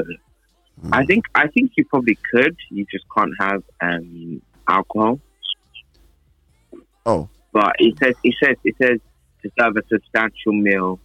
Venues will not be able to serve a substantial meal with alcoholic drinks. So, oh, that's interesting then. I wonder why that is. I don't know, probably. Oh, anyway, I guess everybody's sober. Mm. But I mean, you know, some people do enjoy, you know, if they're having a steak, they do like a bit of red wine, you know, to go with their steak. You know, you might be celebrating, it's a birthday, maybe you want some champagne or something like that. Or, you know, some people just enjoy a beer with their meals. So, okay, well, there must be some rationale behind that. Is there anything about churches in your rundown? With events, it says up to 30 people will be able to attend weddings, receptions, and wakes, as well as funerals. This limit also applies to other types of significant life events, including bar mitzvahs and christenings. So I know there isn't. Okay, so I think we just have to just I think we're under the kind of like social we just have to do the whole social distancing thing and stuff like that as well, just to make sure that you can get everybody in, I suppose. But interesting. Huh. So still only 30 people for weddings. So still. Mm-hmm. Well, it's kind of it for weddings, but it says other significant life events. It's also 30 people as well. So. Yeah. So anything that kind of like, I guess, is a religious event, whether it be like they said, bar mitzvahs or christenings or those kind of things, and I guess funerals kind of like work into that significant life event, even though obviously it's an end of life event. But interesting. All right, cool. You were going to go and read on the other restrictions. So really, we're kind of like not even back to that bit where we're really free. So yeah, that's supposedly the 21st of June, I think. Yes. Okay, so by the 21st of June, there should be no restrictions, right? Is that what they're saying? Yeah, I think so. It says by step 4 will be able to place... Well, no, sorry. By step 4, which will take place no earlier than the 21st of June, the government hopes to be in a position to remove all legal limit on social contact. So no social distancing, basically. Oh, okay. No social distancing. Okay. I think that's a bit that just really just kind of like gets me, really. That there's just no, you know, the idea that you can move around and get into places. Because I think that that whole thing now limits the amount of people that go into shops. So this is why you get this crazy thing where people queuing outside, where they're limiting the numbers that go into shops. And I understand, you know, why that is. But for me, it just makes going out anywhere at all an absolute nightmare. If I'm going somewhere and I've got a queue to get in, then, you know, you don't know how long you're going to queue in there, because it's not like they can say, you know, you could be shopping in the shop and they can't say, well, you've only got 10 minutes. You've got to get what you need to do and get out. Somebody, you know, typically, I'm just saying typically, women, when they go shopping, it takes them a while. No, you can be in the shop for, you know, you can be in the shop for hours, really, can't you? And just come out with one thing, you know, but...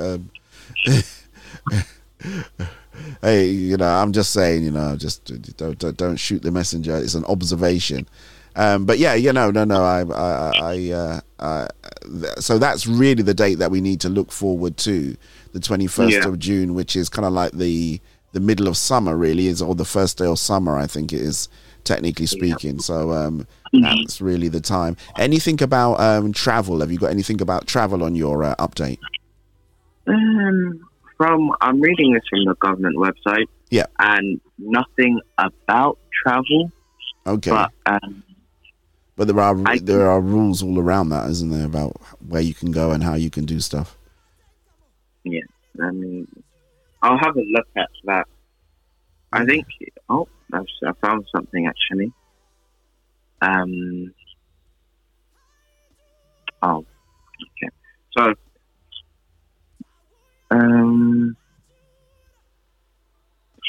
So, it's illegal to travel abroad from the UK for holidays. Yes. There's you have to follow the current rules if you live in the different nations of the UK, so England, Scotland, Wales, and Northern Ireland.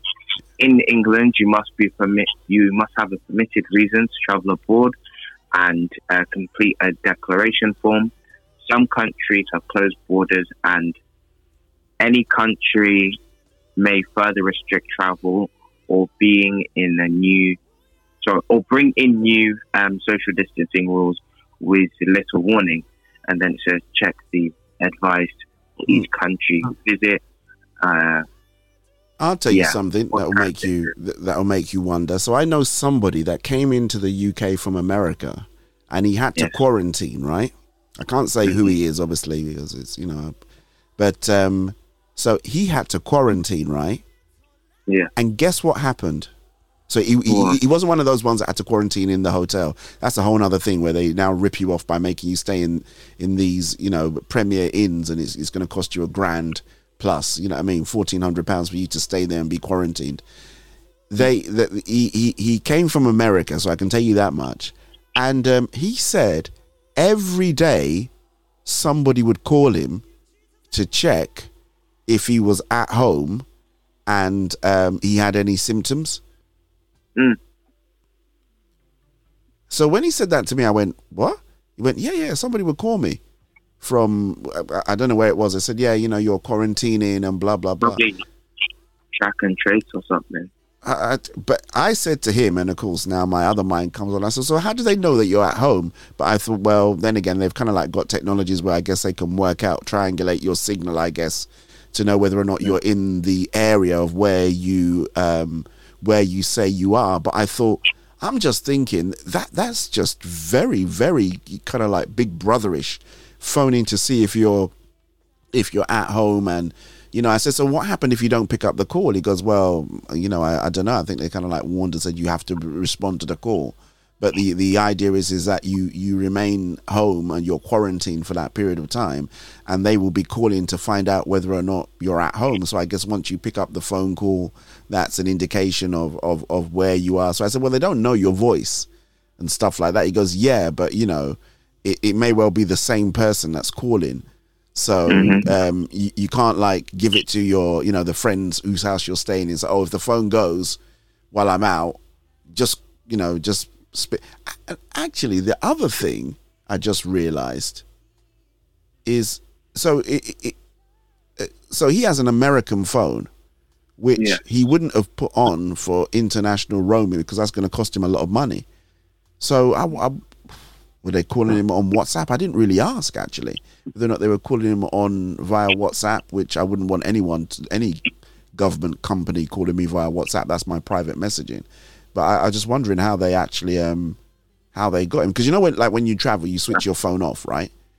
Yes. So that you don't pay international call charges and, you know, international call data and stuff like that. So I'm going to have to ask him actually how they did that. But that was really... I was a bit concerned when he said that to me. I thought, like, wow, that's just a little bit, I think that's a little bit too much. Because they probably, go on. Sorry. No, go on. They probably call him on, like, the landline. Because no, I think he said it was his mobile. Okay. No, I just thought that would be the best way because if they don't pick up the landline, then you know they're not home. Yeah, but I mean, you could be. I mean, how many people have a? Well, then again, I always say how many people have a landline phone number, but not everybody does. Most people have a mobile phone, but it was just a little bit like concerning that you're getting this call to make sure that you're home, and then at the end of the day, it just seemed a pretty wasted call. Because all right, so you call me to confirm I'm home. I've had that call, and then I go out.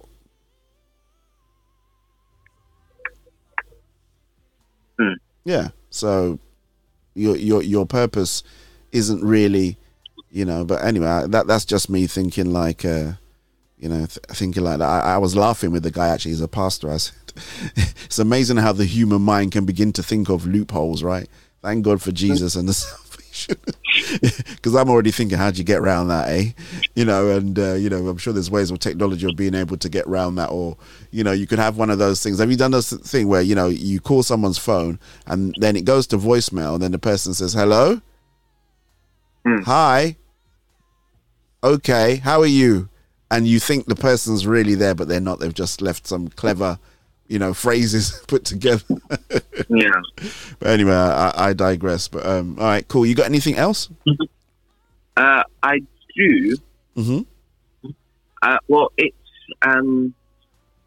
about actually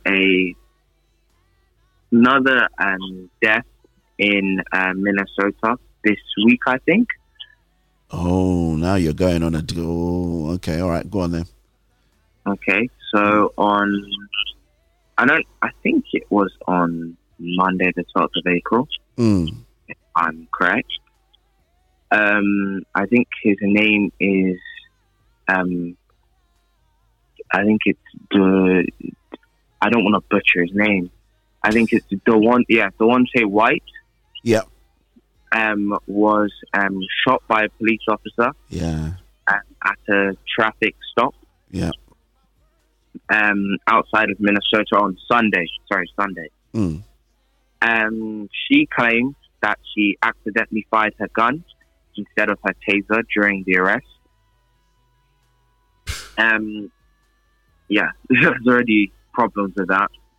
And it says that this was an accidental discharge that resulted in the tragic death of Daunte Wright.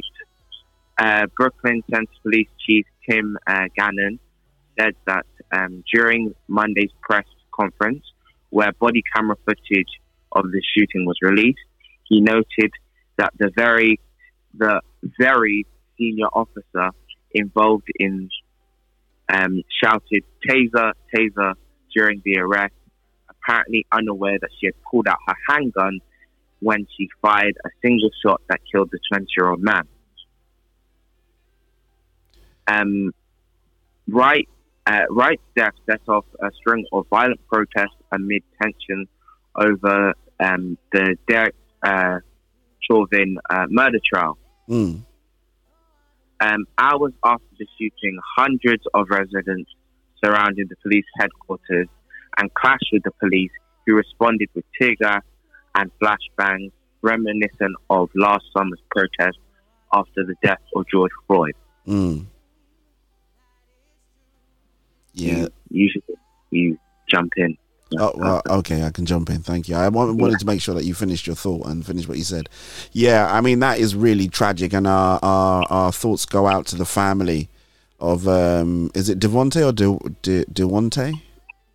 I think it's Daunte Wright. Daunte Wright. Our thoughts and prayers go out to the family.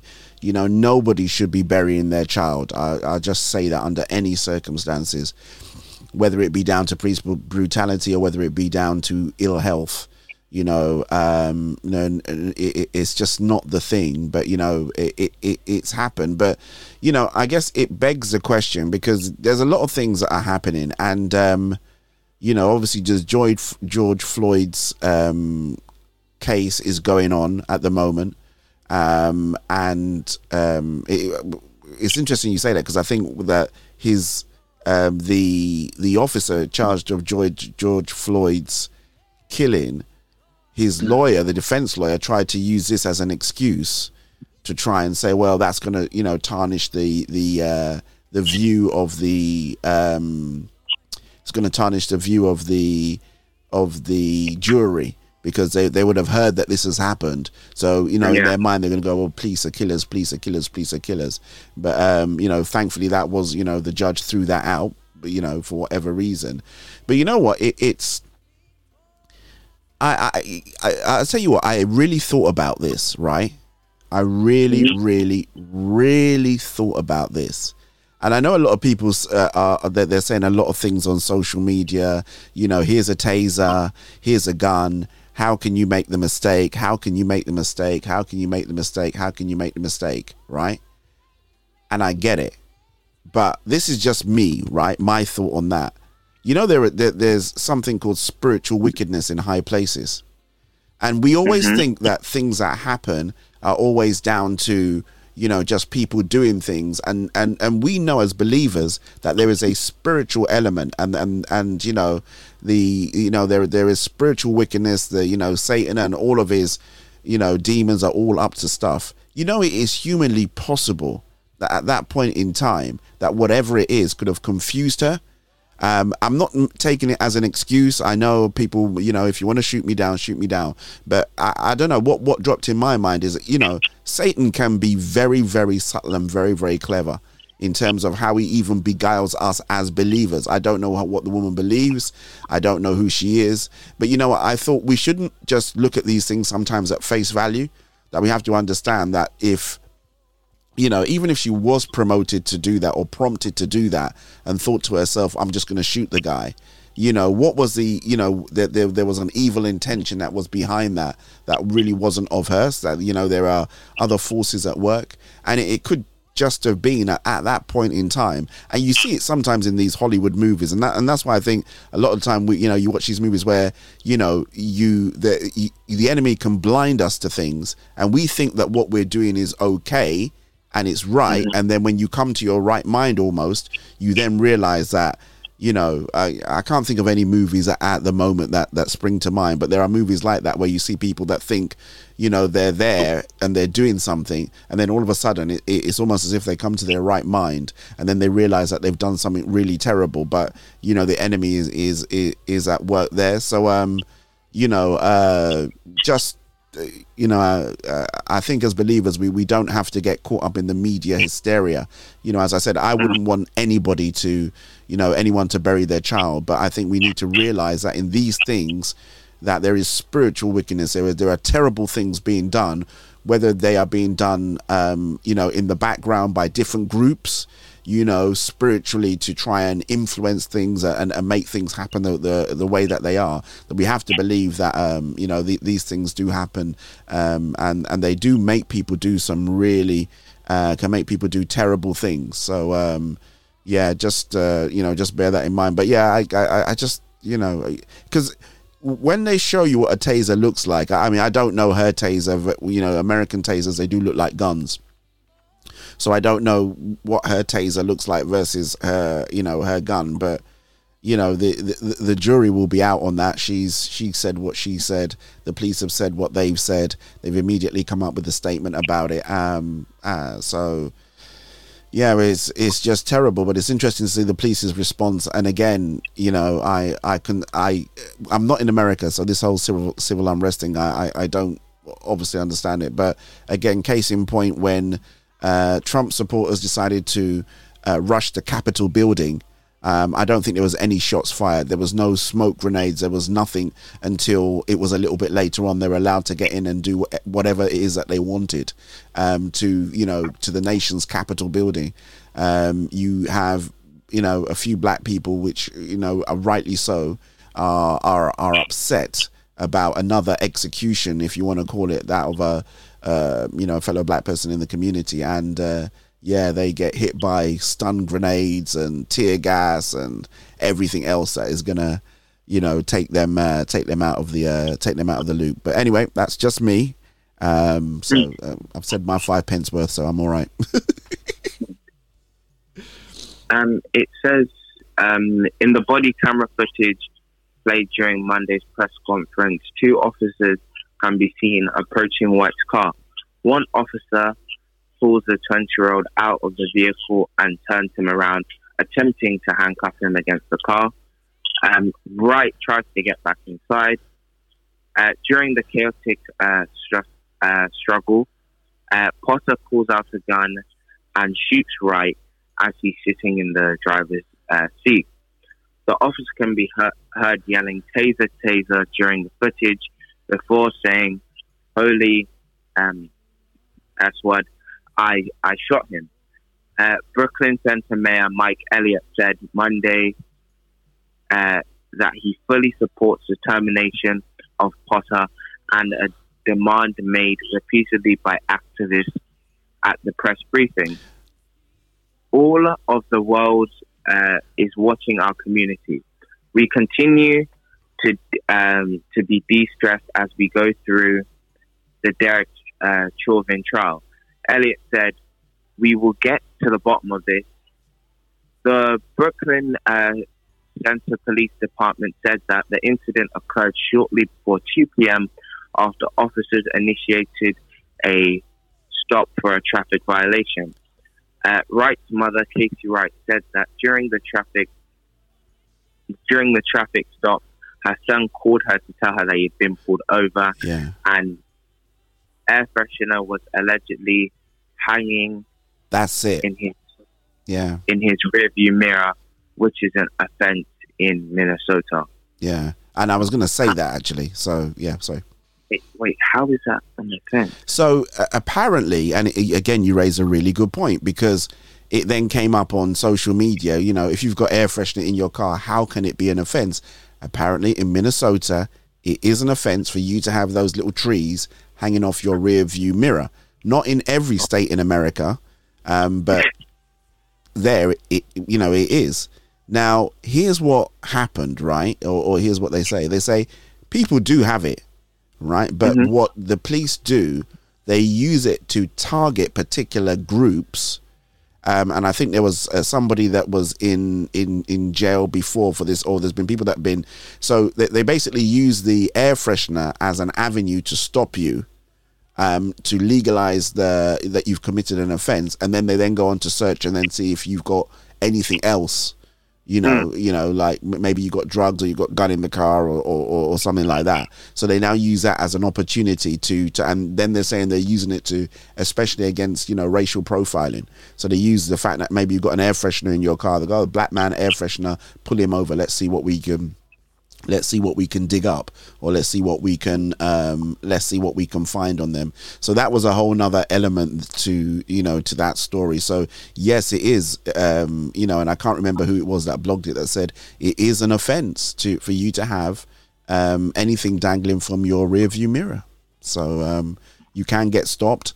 I would imagine that, you know, a simple warning like, you know, "Hey mate, you're not supposed to have that there.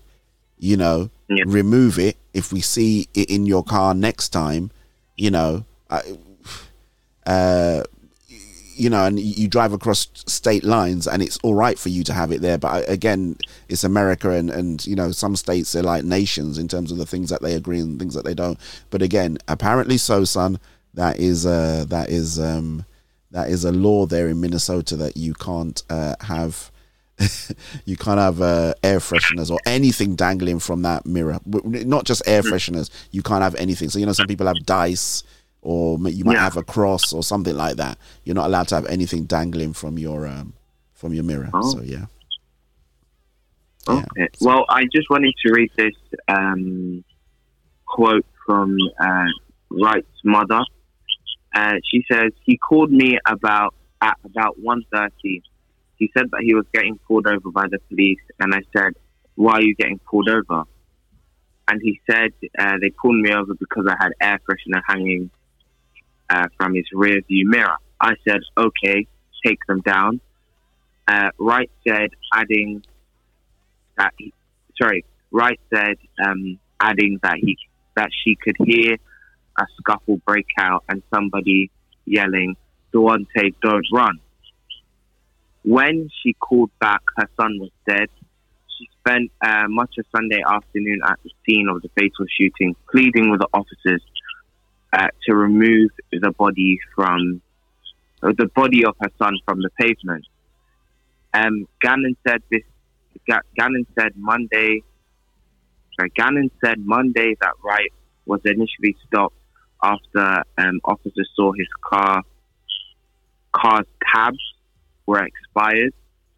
After officers ran his name, they found an outstanding gross misdemeanor warrant.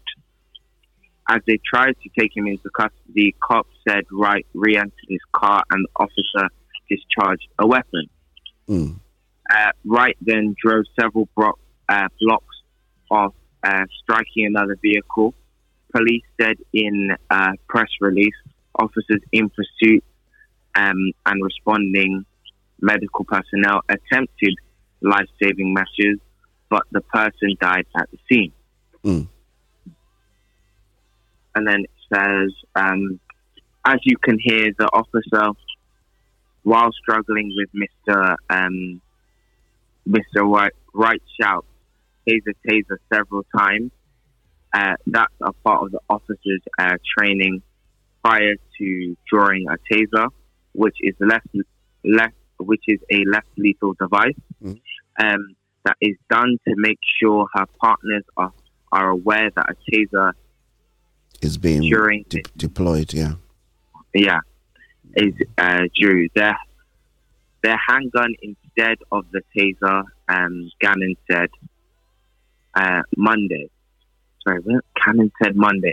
As I watched the video and listened to the officer's command, it is in my belief that the officer had the intention of deploying their taser, but instead shot Mr. Wright with a single bullet.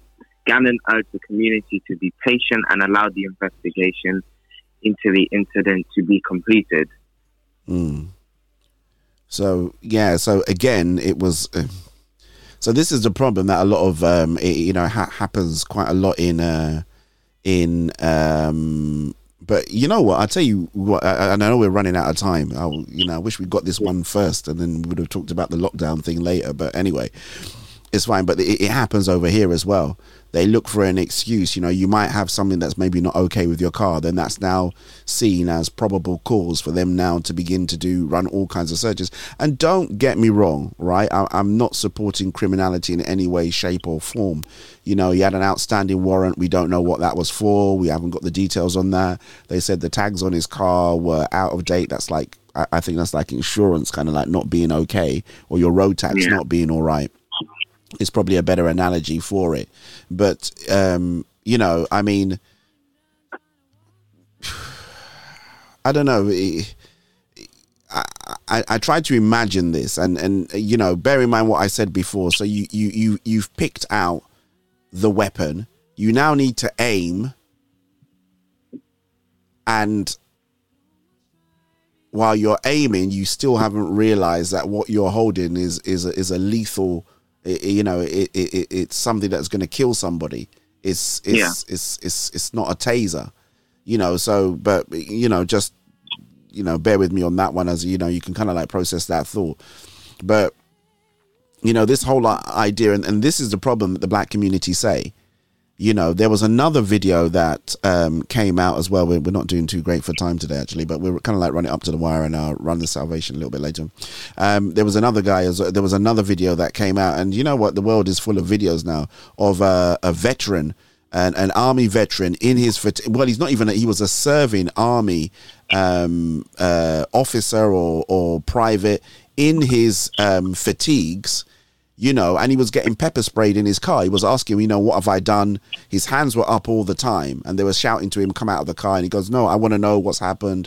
And they were, you know, they pepper sprayed him in the face, threw him on the ground, you know. And the argument will always be, you know, you never see these kind of traffic stops on white people. And, you know, if you're white, I don't say anything against you personally. I'm a taxpayer. I obey the law. So I hope that's not the case. But I have more of a probability of being stopped by the police than any white person ever would in the area that I live. And that is just a fact. And these are the problems that occur in some of these so-called traffic stops that then turn violent, because we know what our rights are. You know, you don't have to do this, you don't have to do that. But then the police then hope that they can either bully you or take advantage of you, or they don't like the idea that you're questioning their authority. And this is the issue that they, you know, that they've got. Nobody's not saying that criminals should not pay the price for what they do. But when you now begin to kind of like, you know, use it as an avenue to continually intimidate, oppress one particular group, then that's where the challenge comes in. And I think that's where people get offended by that. Because, to be honest, I don't wish it on anybody, but it could be anybody. You know, it could be absolutely anybody. I could tell you that I could sit down in my office, you know, when I worked at Prayer, and I could ask any one of the people there, how many times have you been stopped by the police? And I pretty much guarantee you most of them will turn around and tell you and say, I've never been stopped by the police. I can't even count the amount of times in my life that I've been stopped by the police. I couldn't even tell you how many times I've been stopped by the police. And they would sit down and say, well, it's not something that... So, you know, for our white brothers and sisters, they may not even understand sometimes these things that happen to us. But anyway, good point. I wish we had a bit more time to really... you know, tease it open. Maybe it's something that you need to do a bit more research on and then come back again next week, and then we can open it up a bit more. What do you think? Yes. Yeah? Okay. Yeah. All right. Because of time, do your final finale. Okay, there were a couple of things. I need say hi to Auntie Hazel and Auntie Louisa were on. Hello. Hello? Yeah, I said say hi to Auntie Louisa and Auntie Hazel were on. Sorry, you cut out. Oh, okay. Okay. Hello, Auntie Louisa, and hello, Auntie Hazel. They both made some really good points there as well. The last one by Auntie Hazel says, maybe the officer got caught up with the excitement of the moment, not realising supposedly was tased. Well, as I said, there's a lot that can go behind that. But, okay, you do your farewell. If you can remember all the people you need to say goodbye to. I'm going to quickly do the salvation call, then I've got to bring this show to an end. Okay, go for it. Okay. I'll give a shout-out to my mum, Olive. I'll give a shout-out to my sister, Christine. I'll give a shout-out to my Auntie Jenny, Auntie Chu, and Auntie P. I'll give a shout-out to my cousins, Malaika, Michaela, Matilda, and Ella. I'll give a shout-out to my other cousins, Elijah and Elise. I'll give a shout out to my aunts on my dad's side, Auntie Olivia, Auntie Sonia, and Auntie Elizabeth. I'll give a shout out to my cousins, Nathan, Faye, and Joshua, Kiara, and Sean. I'll give a shout out to my grandparents in Nigeria and my grandparents in the UK. And I'll give a shout out to my niece, Lanaya, my nephew, Naisha. My sister Chevelle, and I guess my dad, DJ Val. Oh, I get a mention this week, do I? Oh, that's nice. I'm now on the list as well. The good boy, the I'm off the naughty list. I'm on the good boy list. So thank you so much indeed. Thank you so much indeed, son. Listen, let me leave you to run, and I'm going to do the salvation call, and I will catch up with you a little bit later on. Okay. All right. Say hi to your mum for me as well. All right. I will. All right, son. Love you. Bye. Bye. Thank you so much indeed. Yeah, I made the list this time. Normally I don't make the list, but thank you so much indeed, Alistair V, with the young person's point of view. If you are out there and you don't know Jesus as your Lord and Savior, I am going to invite you to do that. It's early on a Saturday morning over here in the UK, and you may not have had the opportunity to accept Jesus yet, so I'm going to be the first person, I guess, to do that for you. So you might have gone out to work, you might have gone for a coffee, you might be even contemplating how your day needs to unravel and unpack, and I want to be the person that gives you the chance to say yes or no to Jesus. And it's not by force. I don't have to cajole you, I don't have to bully you in it, I'm not going to try and trick you, reverse psychology. It's a simple binary thing, yes or no, do you or don't you. But I believe that, you know, the Bible speaks about eternity being placed in your heart. And I think that eternity is what connects with God in heaven. And if you are out there and you haven't accepted Jesus as your Lord and Savior, I'm going to say this prayer. If you repeat the prayer after me, then I'm going to redirect you to some great resources at my home church where you can continue your journey as a new born again believer. Amen. So just repeat after me. Thank you, Lord, for loving me. Thank you, Jesus, for dying on the cross for me.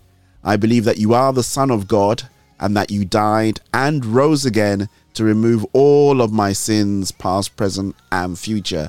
I was a sinner, but now I want to be born again. Lord, send your Holy Spirit into my heart to help me to stop sinning. I have believed in my heart. I've made a confession out of my mouth, and upon that confession, I am now saved. In Jesus' name, say amen wherever you are. And as I said, please go over to www.rackcitychurch.org/newbeliever, which is you. And a member of the discipleship care team is going to reach out to you and invite you to the Thursday evening discipleship care classes. I'd love to know if you've made that decision as well. Please feel free to hit me up, your boy DJ Val, +44 7960 219366. Alternatively, you can email me directly at soulfoodoffice@gmail.com. It all works. I'd love to know. I'd love to be able to encourage you. Very, very quickly, I've got to do a couple of announcements because time is a ticking. So I do have. Let's do this one first. I am gonna have Miss Yetunde Omo Olomolai. Oh God, I forgot that's Olomolai. Anyway, this lady, if you can see her on the screen, she's coming on the show. She's going to shoot me, you know. She's going on the show on Monday the 19th. She's on the Late Lunch Show. Really looking forward to having her come and teach me how to say her name properly. On the Wednesday, we are going to be having none other, right, than the head of the Fogmon Association in Nigeria, Prince Atsu Ikie. He is coming on to talk about his brand new track, Ebi Kamo, as well as a little bit about the Fogmon and his own career as well. So I'm really looking forward to that. And that one's been on the burner for a little while. And last but not least, put this date in your diary, right? I am going to be having our very own mayoral candidate. I say our own because he's I have us, right? Pastor Nimzo Bungay, he is going to be coming on the show to talk about his campaign, and it's a great opportunity. Please tell your family and your friends, right, and anybody that's got questions for Pastor Nims. You know, there's one thing when somebody goes, you know, is trying to get into government, and there's a whole load of things, but let's find out what it is he plans to do. Let's know what his agenda is. You may well have questions that are very pertinent to you, very particular to your area, whether you're in London or, you know, it's just wider politics. You know, I think this would be such a landmark for him to actually make headway and become the mayor of London. So he's up for the mayor of London in this May's mayorals. Mayoral, I find that word really hard to say. Mayoral elections taking place, and it would be great to, you know, have somebody. And now, you know, anyone that knows Pastor Nims knows that he's somebody that is very, very connected, not just to the black community, but to communities across London, across the wider London area as well. So we're going to have him on the show. You know, I thank the guys at Black Douglas Media for arranging the interview. He's going to be on the show, so please come on if you've got questions. You know, Pastor Nims will be more than happy to obviously answer your questions. But yeah, he's going up for mayoral. He wants to be the mayor of London, which is a great thing to be. So I've got some questions. I'm sure you've got some questions. They could be about the environment. They could be about, you know, even about the pandemic, about, you know, high streets, you know, communities, you know, libraries, you know, what about policing and crime? That's quite a big thing that's going on here. Knife crime is still a rampant thing. What's his solutions? What are his plans? So many things are available to us to be able to ask him. So please, the 26th, right, which is a Monday or a Wednesday. I think it's a Monday. Yeah, it's a Monday. The 26th of April, Pastor Nims is going to be with us, and I'm really looking forward to having him. So I think without further ado, it's good to have Mr. Alistair be back, right? Very good, man. I just I thought, he's back. Praise God. But thank you so much indeed to all my contributors and collaborators. I saw Little Miss Precious come on. Thank you so much indeed, Miss Louisa. She says, awesome lineup. Thank you so much indeed, Class Captain. Thank you so much to everybody that was, I think Lady L was on. All my federal government college, Laurie, old boys and old girls. Thank you so much indeed. You guys support me. And yeah, that's pretty much it. So, have an absolutely fantastic weekend. Oh, thank you. I'm going to leave you with... let's do this. Let's do this one, right? I want to sign out with this one. It is the track by Atsu Ikie and his Ebi Camo. I'm going to use this one to sign out. So I'll say this. If you do need to stay at home, stay at home. If you do need to go out, be safe. But most importantly, don't lose your faith in Christ Jesus. Take care. God bless. Gentlemen, the prince is here. He's the crown prince of the Niger Delta.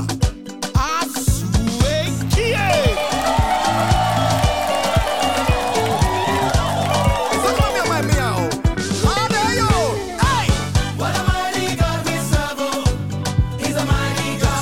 He's a biggie God. He's a mighty God.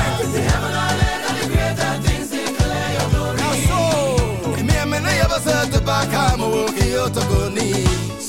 animal trees and the mountains sing and shout for your glory. That's the reason why I came to sing that song. Oh. Nigeria. If you want to talk about my name,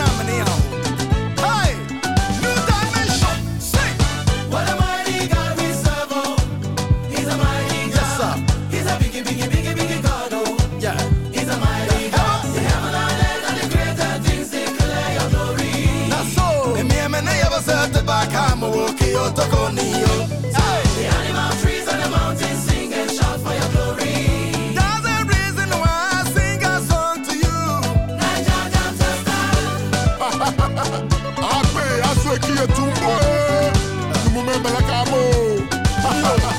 The world is come on. The world is going crazy, giving glory to my God. Technology going crazy, giving glory to God. Musicians going crazy. Politicians, come on. Politicians going crazy, giving glory to power. Footballers going crazy, giving glory to trust. Our ladies, come on. Our ladies going crazy, giving glory to fashion. What about you? But I am going crazy, giving glory to God. That's the reason why I came to sing the song. Niger Delta star. Yeah. He's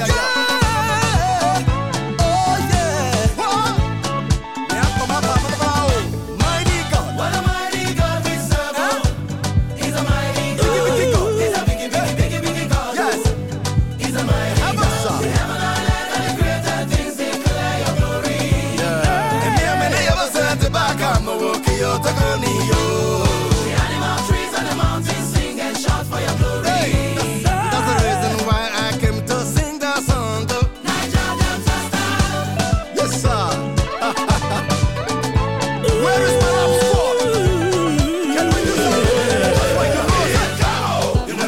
you wanna contest, so it's no. The devil seen you say, oh no. He's taking back, stolen soul. My God, so large for the dancer. See the praise things be like Sparta. Now with the carry face come counter. Each one of your praise by Barca. Praising in the Father. Suddenly like as in the no matter the weather, we got to be giving him praises forever and ever. Akwanana we be kamo, akwanana we be kamo, ebenana we be kamo, ebi kamo, ebi kamo, kuranana we be kamo, kuranana we be kamo, miemele yebozana, kuranana yebozana, guamele yebozana, tumele yebozana.